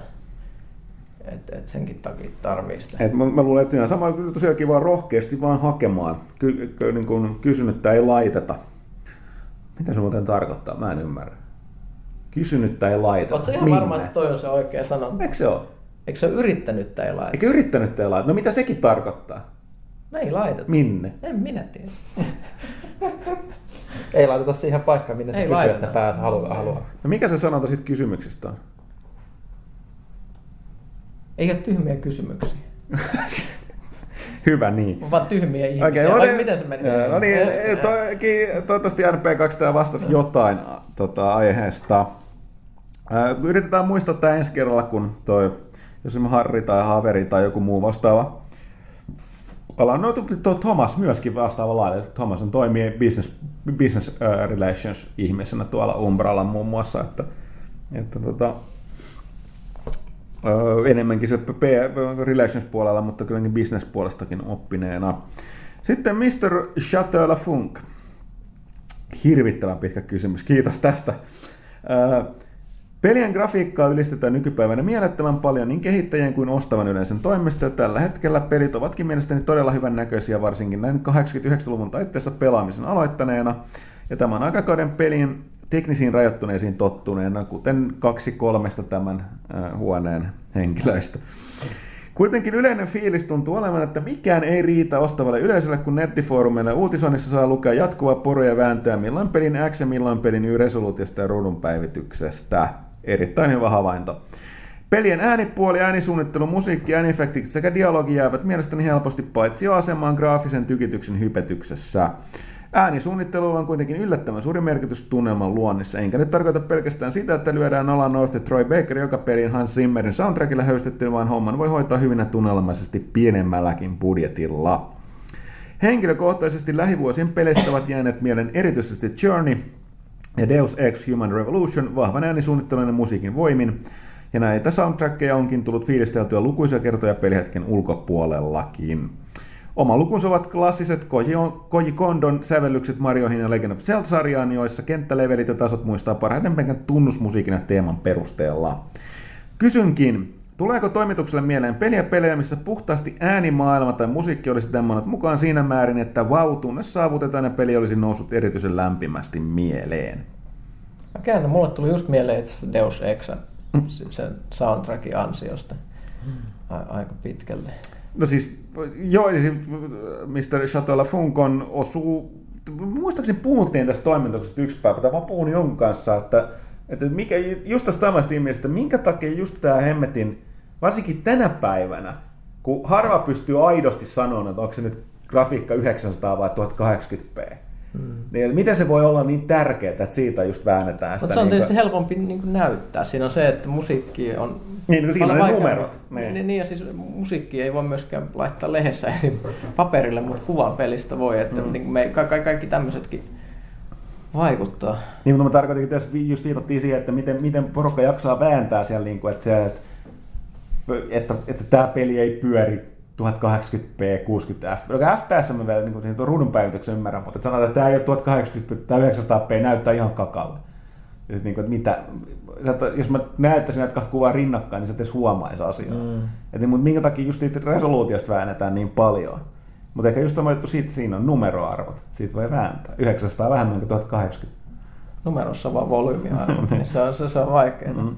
Mutta joo, niin siis, siis mut tällaista kyllä on kysymyksiä. Niin joo, siis nimenomaan, että siis toi ääni, äänipuoli on äärimmäisen tärkeää. Ja musiikki. Esimerkiksi miettii sitä, kun Skyrim tuli ja se tunnuspiisi, se, se, tra- se pelkä traileri tuli jo siitä, si- si- siitä huha hei laulamisesta. Kyllä mä, kyllä mä niin pidän. Yksi, yksi tosi vahva nyt, nyt niin viime ajalta on just tämä uusi Dragon Age. Mun mielestä se on tosi hyvä se soundtrack siinä verrattuna, verrattuna siihen, mitä siinä sarjassa sai. Kyllä mun mielestä paljon on noita kokonaisuuksia, mitä tämä musiikki, musiikki tekee. Mm. Öö, Itse mä vihaan yleensä sitä, että kun yritetään tehdä autenttinen äänimaailma moniin peleihin, niin sitten yleensä musiikki jätetään silloin pois, että sä voit kuunnella niitä metsän ääniä tai mitä mm. tällainen. Mä itse tykkään siitä suunnasta yhtään. Mm. Mä just nimenomaan tykkään se, että se musiikki soi siellä taustalla, varsinkin jos on hyvää. Että esimerkiksi tuossa, kun no otetaan nyt Assassin's Creed-sarja, niin tuli nyt ensimmäisenä mieleen, kun sitä nyt viime aikoina on tullut veivattua, niin sen jälkeen kun Jesper Kyt lähti vetämään sieltä, niin ne on tehnyt enemmän just sen, että kuunnellaan sitä ympäristön äänimaailmaa, kuunnellaan sitä musiikkia. Sitten mun mä just kun rupean miettimään jotain Assassineja, niin, niin kyllä mä muistan just enemmän niin kuin A C kaksi Brotherhoodin, kun siellä soi ne tietyt taajemmat, kun olet kerännyt niitä aarrearkkuja siellä ympäri ämpäriinsä. Ja nykyään se on vaan hiljasta, niin ei sit tule samaa mm. fiilistä enää. Ja siis, se siis, niin musiikki niin. Mulla niin on tosi tärkeä niin kuin ja, ja kokemus. Siis hyvä, se, hyvä, se niin kuin tuo muistoja on helpommin niin kuin on, on. Ja sitten sit se hyvä äänimaailma on toisaalta, niin kuin, siis otetaan niin kuin musiikista irti, niin se on, silloin kun se on hyvää, niin se on, sitä ei välttämättä huomaa, koska se kuulostaa vaan hyvältä ja tuntuu hyvältä, mutta se on semmoinen osa esimerkiksi se, että jos sä painat pelissä jotain nappia tai klikkaat ruudulla näkyvää jotain juttua, niin minkälainen kliksaus tai napsaus siitä kuuluu, niin silloin joihinkin peleihin ihan hirveä merkitys, että, että, että miten hyvä, hyvältä se, minkälainen feedback siitä tulee, kun sä painat sitä nappia ja se kliksaattaa jollain tietyllä tavalla, mutta toisaalta se on tehty semmoiseksi, että ei, ei sun niin kuin on tarkoitus miettiä sitä silloin, että vau, onpas eeppinen nappi, vaan se on niinku just semmoinen, että se niinku alitajunnassa synnyttää sen, niin se ei ole sillä tavalla, hyvä äänisuunnittelu ei välttämättä ole sitä, että se tähtää semmoisen spektaakkeliin, niin kuin just tämmöinen grafiikka, että tykitetään ruudulle miljardi polygonia ja tessellaatiota ja soft shadows ja muuta, niin se, se, se on erilaista hyvyyttä. Mm. Mutta mä olen miettinyt, että kun lähtee tulemaan vau-juttua, niin mun huono muisti, mulla on siis mä nyt koko ajan miettiä, niitä on. Mä tiedän niitä, mm. mutta mä nyt silleen just mulla tulee nyt ensimmäisenä mieleen, niin kuin mitä vähän aikaa sitten, tuota, toi pari vuoden takainen peli Vanquish. Ää, eli tämä Platinum Gamesin peli, missä niin kuin musiikki niin kuin vielä niin kuin korosti sitä toiminnan niin kuin se hulluutta ja ehkä sekavuuttakin tietyssä mielessä, että siinä oli tämä iso junakohtaus, missä se menettää sellaisella kahdella lautalla siellä futuristisessa kaupungissa, se hirveätä vauhtia ja kiertelee ympäri ja ympäri. Taustalla se oli semmoinen kunnon niin kuin beat, teknobiitti tai niin poispäin. Ja sitten tuli niin oikeasti semmoinen, että lisää sitä tempoa niin kuin siihen toimintaan jo itsessään. Se oli semmoinen kohta mulla ainakin, se tämä on niinku siistiä, tämä musiikinkin takia niinku, ja se niinku loista tunnelmaa siihen, että et se voisi olla semmoinen ehkä, ehkä mikä, mikä mulla voisi olla niinku selkein esimerkki viime mm. vuosilta ihan. Tai ihan... esimerkiksi Metroid Prime ensimmäinen, no, joo, joo. Se, se, on, se on semmoinen, missä musiikki, se, se, se tietyt kentät, sä saat heti päähän, kun sä kuulet sen musiikin, tai se, että siinä ei halua poistua alkuvalikosta, koska se musiikki on niin paljon parempaa kuin lähes missään muualla. Niin, niinpä. Mä mietin, seuraava sanoa, että onko se niinku, ei ole sellaista yksittäistä vau-juttua, mutta tavallaan koko Halo-sarja. Halo, mm. Halon on siinä hyvin, hyvin tunnistettava se ääni verrattuna joo. muihin. Ja sitten kyllä se, se oli sellaista se, se, niinku tapahtumiin rea- tilanteisiin reagoiva, että se mm. muuttuu. Ja siis siinä on tosi sellainen niinku se... tietynlainen rumpu. Niin, tai siis just se, että se... Se, se esteiden kohta, kun vähän hoilataan, niin sitten alkaa ne rummut tulee sieltä. Tulee se tietynlainen pulssi, mikä, joo, mikä me... luo sen fiiliksen, että nyt alkaa taistella. Joo. Se on mun mielestä aika, sitä voi sanoa ikoniseksi, kuten erästäkin lippistä. Mutta tota, äh, sitten silleen... Mass Effectissä on mun no, mielestä joo, paljon... Mä aloin koko ajan miettiä BioWareen, nimenomaan Mass Effectissä, mutta et... ei kyllä ihan silleen... No oli se, se tota se... Se, tota, se pieno kohta, se pieno soitettu kohta siitä se niinku kolmosessa vai? Niin kolmosessa. Niin eli periaatteessa main theme, mikä on niinku Reaper. Joo, mutta se pelkästään, kun se soitetaan pienoa, onko se siinä mm. uni, viimeisessä unikohtauksessa se tavallaan se, että niinku, se synkin hetki pelissä, joka nyt on aika lailla, ei siitä paljon nosta yli, niin. enää takaisinpäin, että, että tota, se, mikä se on The End of All Things, taitaa olla se mm. biisin nimi. Mm, joo. Niin tota... Joo, mutta siis joo, kyllä tulee pelkästään pianolla. Joo, just se. Ja tota, mitäs vielä? No äänimaailmasta niin pakko mä oon monta kertaa, mutta äh, Assassin's Creed neljä on sen merimieslaulut. Se on kyllä kans, että niinku, joo. joo, ne jää soimaan päähän. Sä menet siellä merellä ja ne laulu, laulu raikaamaan. Niin. Mm. Ja tota, tämä, tästä, tätä pitäisi, Pyykkönähän teki tämän nettiin tuossa joitakin, on reilu kuukausi sitten sen jutun niistä. Niin, niin kuin aina oikeiden artistien oikeista biiseistä, jotka on peleissä. Tavallaan osuut sieltä, tuli minusta mieleen kuitenkin nousi, että nämä monet nämä tekijät ja pelit käyttää muutenkin, että just toi niin kuin Red Dead Redemption mm-hmm. käyttää aika hyvin musiikkia yleensä päänsä, mutta joo. Siis toi, mut... Yleensä se, jos musiikissa on jotain vokaaleja, niin se nousee peleissä mm-hmm. hirveän helposti esille, koska se on niin harvinaista kanssa. Mm-hmm. No, joo, hyvä kysymys. Tota, ehkä täytyy miettiä vielä jatkossa enemmän. Tota, otetaanko sitten viimeiset kysymykset? Vai onko, onko se meidän lisää siellä Twitterissä jotain? Siellä oli eräs henkilö, joka on esittänyt meille kysymyksiä vähän joka paikassa. Ja se on hyvä. Nyt Demppa on esittänyt meille paljon kysymyksiä. Mä ajattelin, että vastataanko sen näihin niin sanottuun kolmen rintaman kysymykseen? Kolmen rintaman kysymykseen. Aloitetaanko me kolmen rintaman kysymykseen? Onko siellä muita? Mä ajattelin, ei se... täällä muita ole vielä. Okei, okay. Muistakaa, esittäkää kysymyksiä. Kai me ei me niin tyhmiä puhuta. Tietää, ollaanko me tehty, te, ollaanko me tehty työmme niin hyvin, että kaikkiin kysymyksiin on saatu vastaus? No, tätä jo aika kauan tehty. Okei, okay, mutta otetaan Demppa. Otetaan ensin Febus kysyy supersankariaiheisia. Ei no. päästä yhtään kästiä, jolla me puhutaan pidempään supersankareista. Aloitetaan ensin tästä tota, Febu, Febussa tulleesta kysymyksestä. Hirveästi aina Marvelista puhutaan, mutta jos välillä vaikka D C:stä myös. Kiinnostaako tuoda Lego Batman kolme? Tullut tuota pelattua hyvän aikaa ja kovasti huvittanut erinäiset asiat, muun muassa Pakkaserran arska-aksentti. Toi muuten kuulostaa hyvältä, että niillä on ollut pelisilmää, että ne on nimenomaan ottanut sen Eyes to see you. Äh, mä en saa matkia arskaa, mutta... Eyes to see you! Nimenomaan. No niin, ja sieltä se Porakin saapui kästiin vielä vieraaksi. Ehkä se on Pora. Joo. Äh, mikä mahtaa olla suosikkihahmonne tai paras sarjakuvatarina D C:n toimistosta? Tullut vasta nyt itse luettua Sandmania ja jästä sentään, että onkin mahtavaa kamaa, jonka nostankin omaksi suosikiksi. Tää on aina, mä, mä en, mä en miellä niinku vertigoa sinänsä. Joo, niin, tullut, mutta totta siis, joo, että on se D C, eli D C:n ne sijoit... Hetkinen. Kyllä ne sijoittuu samaan, samaan maailmaan, joo. Ne on joo, eli, aikuisten brändissä. Joo, eli, eli todella D C aikoinaan teki tätä Vertigo-linjastoa, mikä sisälsi todella käsittämätöntä kamaa, ja sellaista tietenkin nimenomaan ei... ei tätä niin supersankariosastoa, niin siellä just löytyy tämä Sandman, mitä Suomessakin pitkä joukosteli, Neil Gaimanin läpimurto. Ja sehän on siis edelleenkin niin kuin suunnilleen bestest ever. Joo, mä itse asiassa koskaan mä luin sitä, mutta mä en ihan niin täysin lämmennyt sillä. Mä pidin enemmän tästä niin kuin happosesta osastosta, kuten uh, Shade the Changing Man, Doom Patrol ja sitten tota toi, uh, toi, toi, toi, no... Se, se Swamp Thing mm-hmm. ja sitten tietysti Konstantine, joka on tosiaan vuosia Hellblazer, joka on vähän enemmän sit alkuperäisesti sit niinku kasari-ysäri-ajasta. Se, tämä modernimpi on, ei ole täysin huonoa, mutta siinä näkyy ongelma, että sitä on tehty niin pitkään, niin kyllä sielläkin on yhtä sun toista ideaa jo käytetty läpi. Mutta tuota, ne, on, ne on ehkä ollut silleen, silleen sieltä. Kyllä siis... Joo, siis mulla niinku se vertiko-osasto on kyllä just niin, että siis varmasti on ihmisiä, jotka ei vielä lukenut Sandmania, niin siis sehän on ihan käsittämättömän iso, niitä voi hankkia nyt omnibooksia ja semmoisia kovakantisia mm. isoja laatikkohärveleitä ja muuta, mutta kannattaa vähintään lukea ne kaksi ekaa joo, pari, no, eli siis toi Preludes and Nocturnes ja sitten Doll's House. Joo. Niin, siis, joo siinä, se... on, siinä on kova shittiä ja mä muistan erityisesti, siinä on aivan upea upea numero, jossa niin sarjamurhaajilla on tänne niinku koni. Joo. Jonka ne mainostaa, että se on niinku serial con, eli niinku muro murotapahtuma. Yeah. Ja ja sit, sit, sit, sinne saapuu kaikki Amerikan sarjamurhaajat keskustelemaan niinku al- alan niinku nikseistä ja muusta paneelikeskustelussa. Se, se, se on aivan uskomaton. Joo, toi, toi, jos kun ei tiedä mistä Sandman kertoo, niin sehän kertoo siis öö, suoraan mikä niistä nimi tulee, eli Nukkumatista.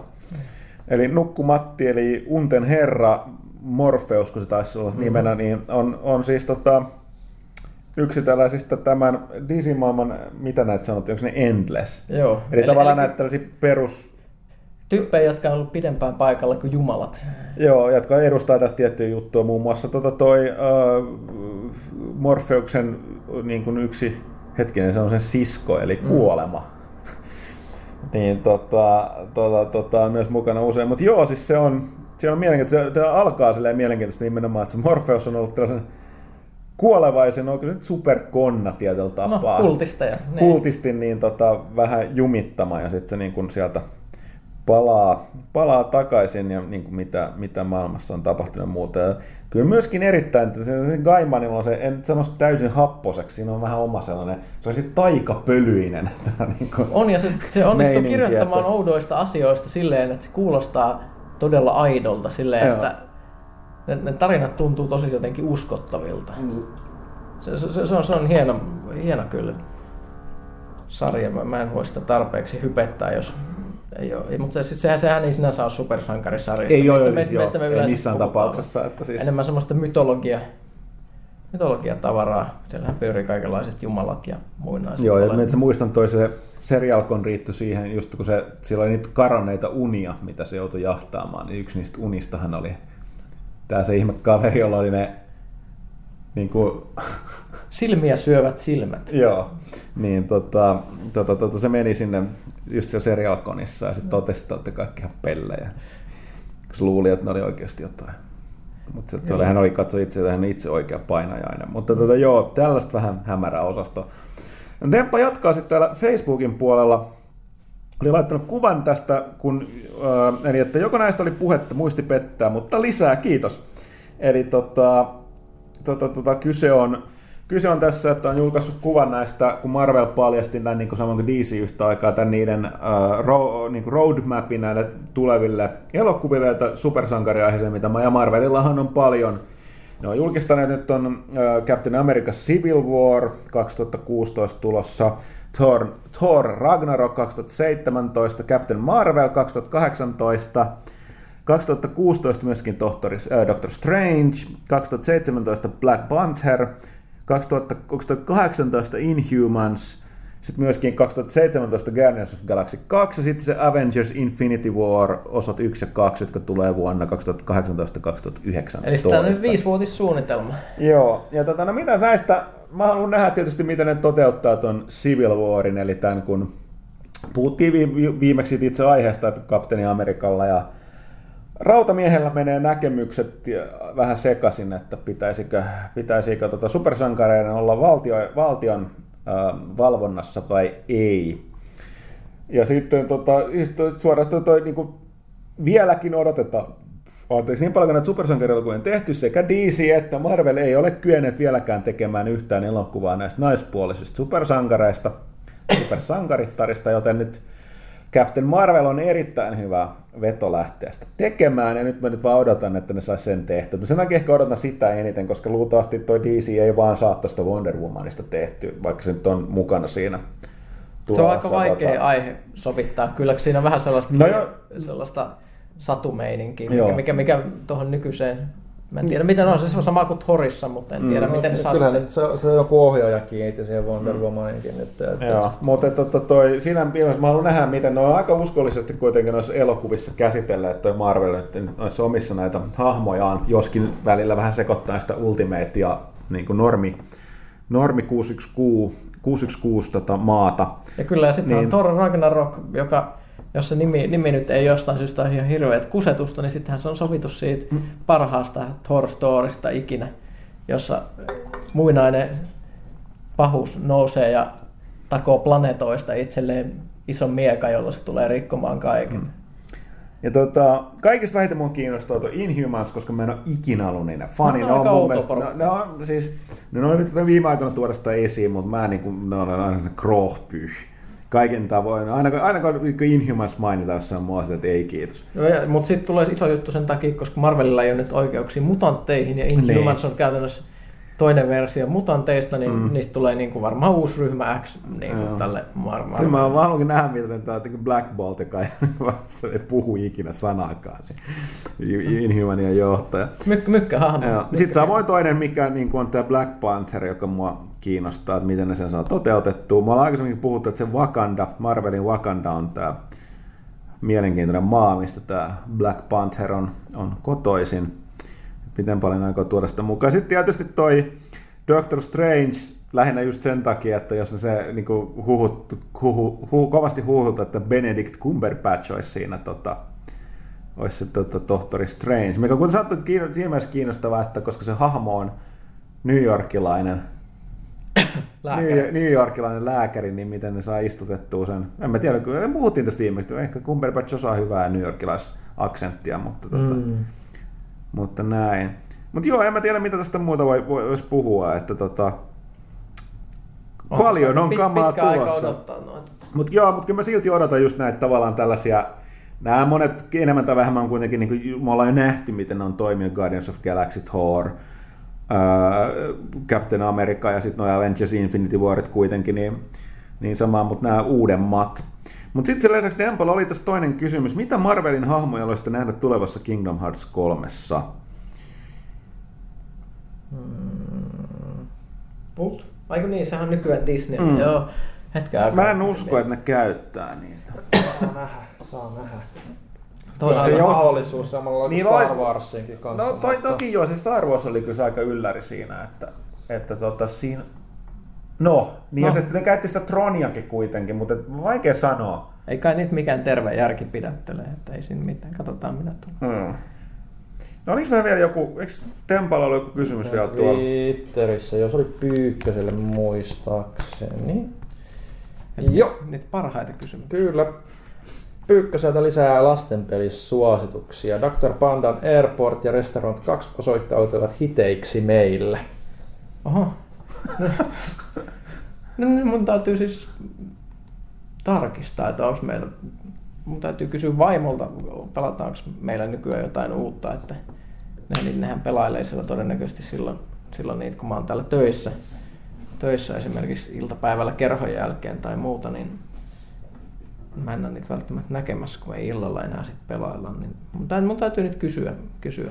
Tohtori Pandat oli iso, iso menestys. Tohtori, muistakaa, mutta Tohtori Pandan ravintola on myös erittäin. Sitä, sitähän ne just sanoi, että oli, oli uponnutkin just. Okei, okay, no mutta täytyy, täytyy ottaa ylös. Pyykkösen täytyy ottaa selvää uusista ehdotuksista lasten peleiksi. Kyllä. Mutta näin, näin on vuoden toiseksi viimeinen Pelaajakästi melkein purkissa.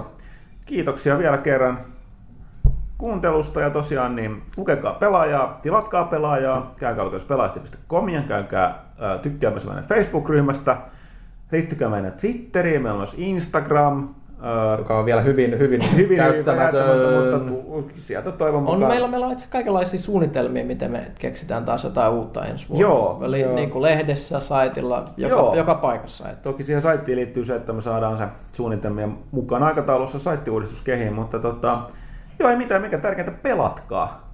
Pelejä on paljon saatavilla ja niin tota, osa niistä on jopa hyviä. Mutta tota, ei kai tässä, mä yritän epätoisesti muistaa, oliko mulla jotain kommentoi, joku asia, mitä me heitetään loppuun, mutta en nyt muista, joten heitetään pistetään kästi purkkiin. Kiitoksia kuuntelijoille ja kiitos äh, kästiläisille Janne Kaitilalle, Janne Pyykköselle, Ville Arvekkarille ja äh, kai mä kiitän itseänekin. Muistakaa, että lukeminen kannattaa mennä.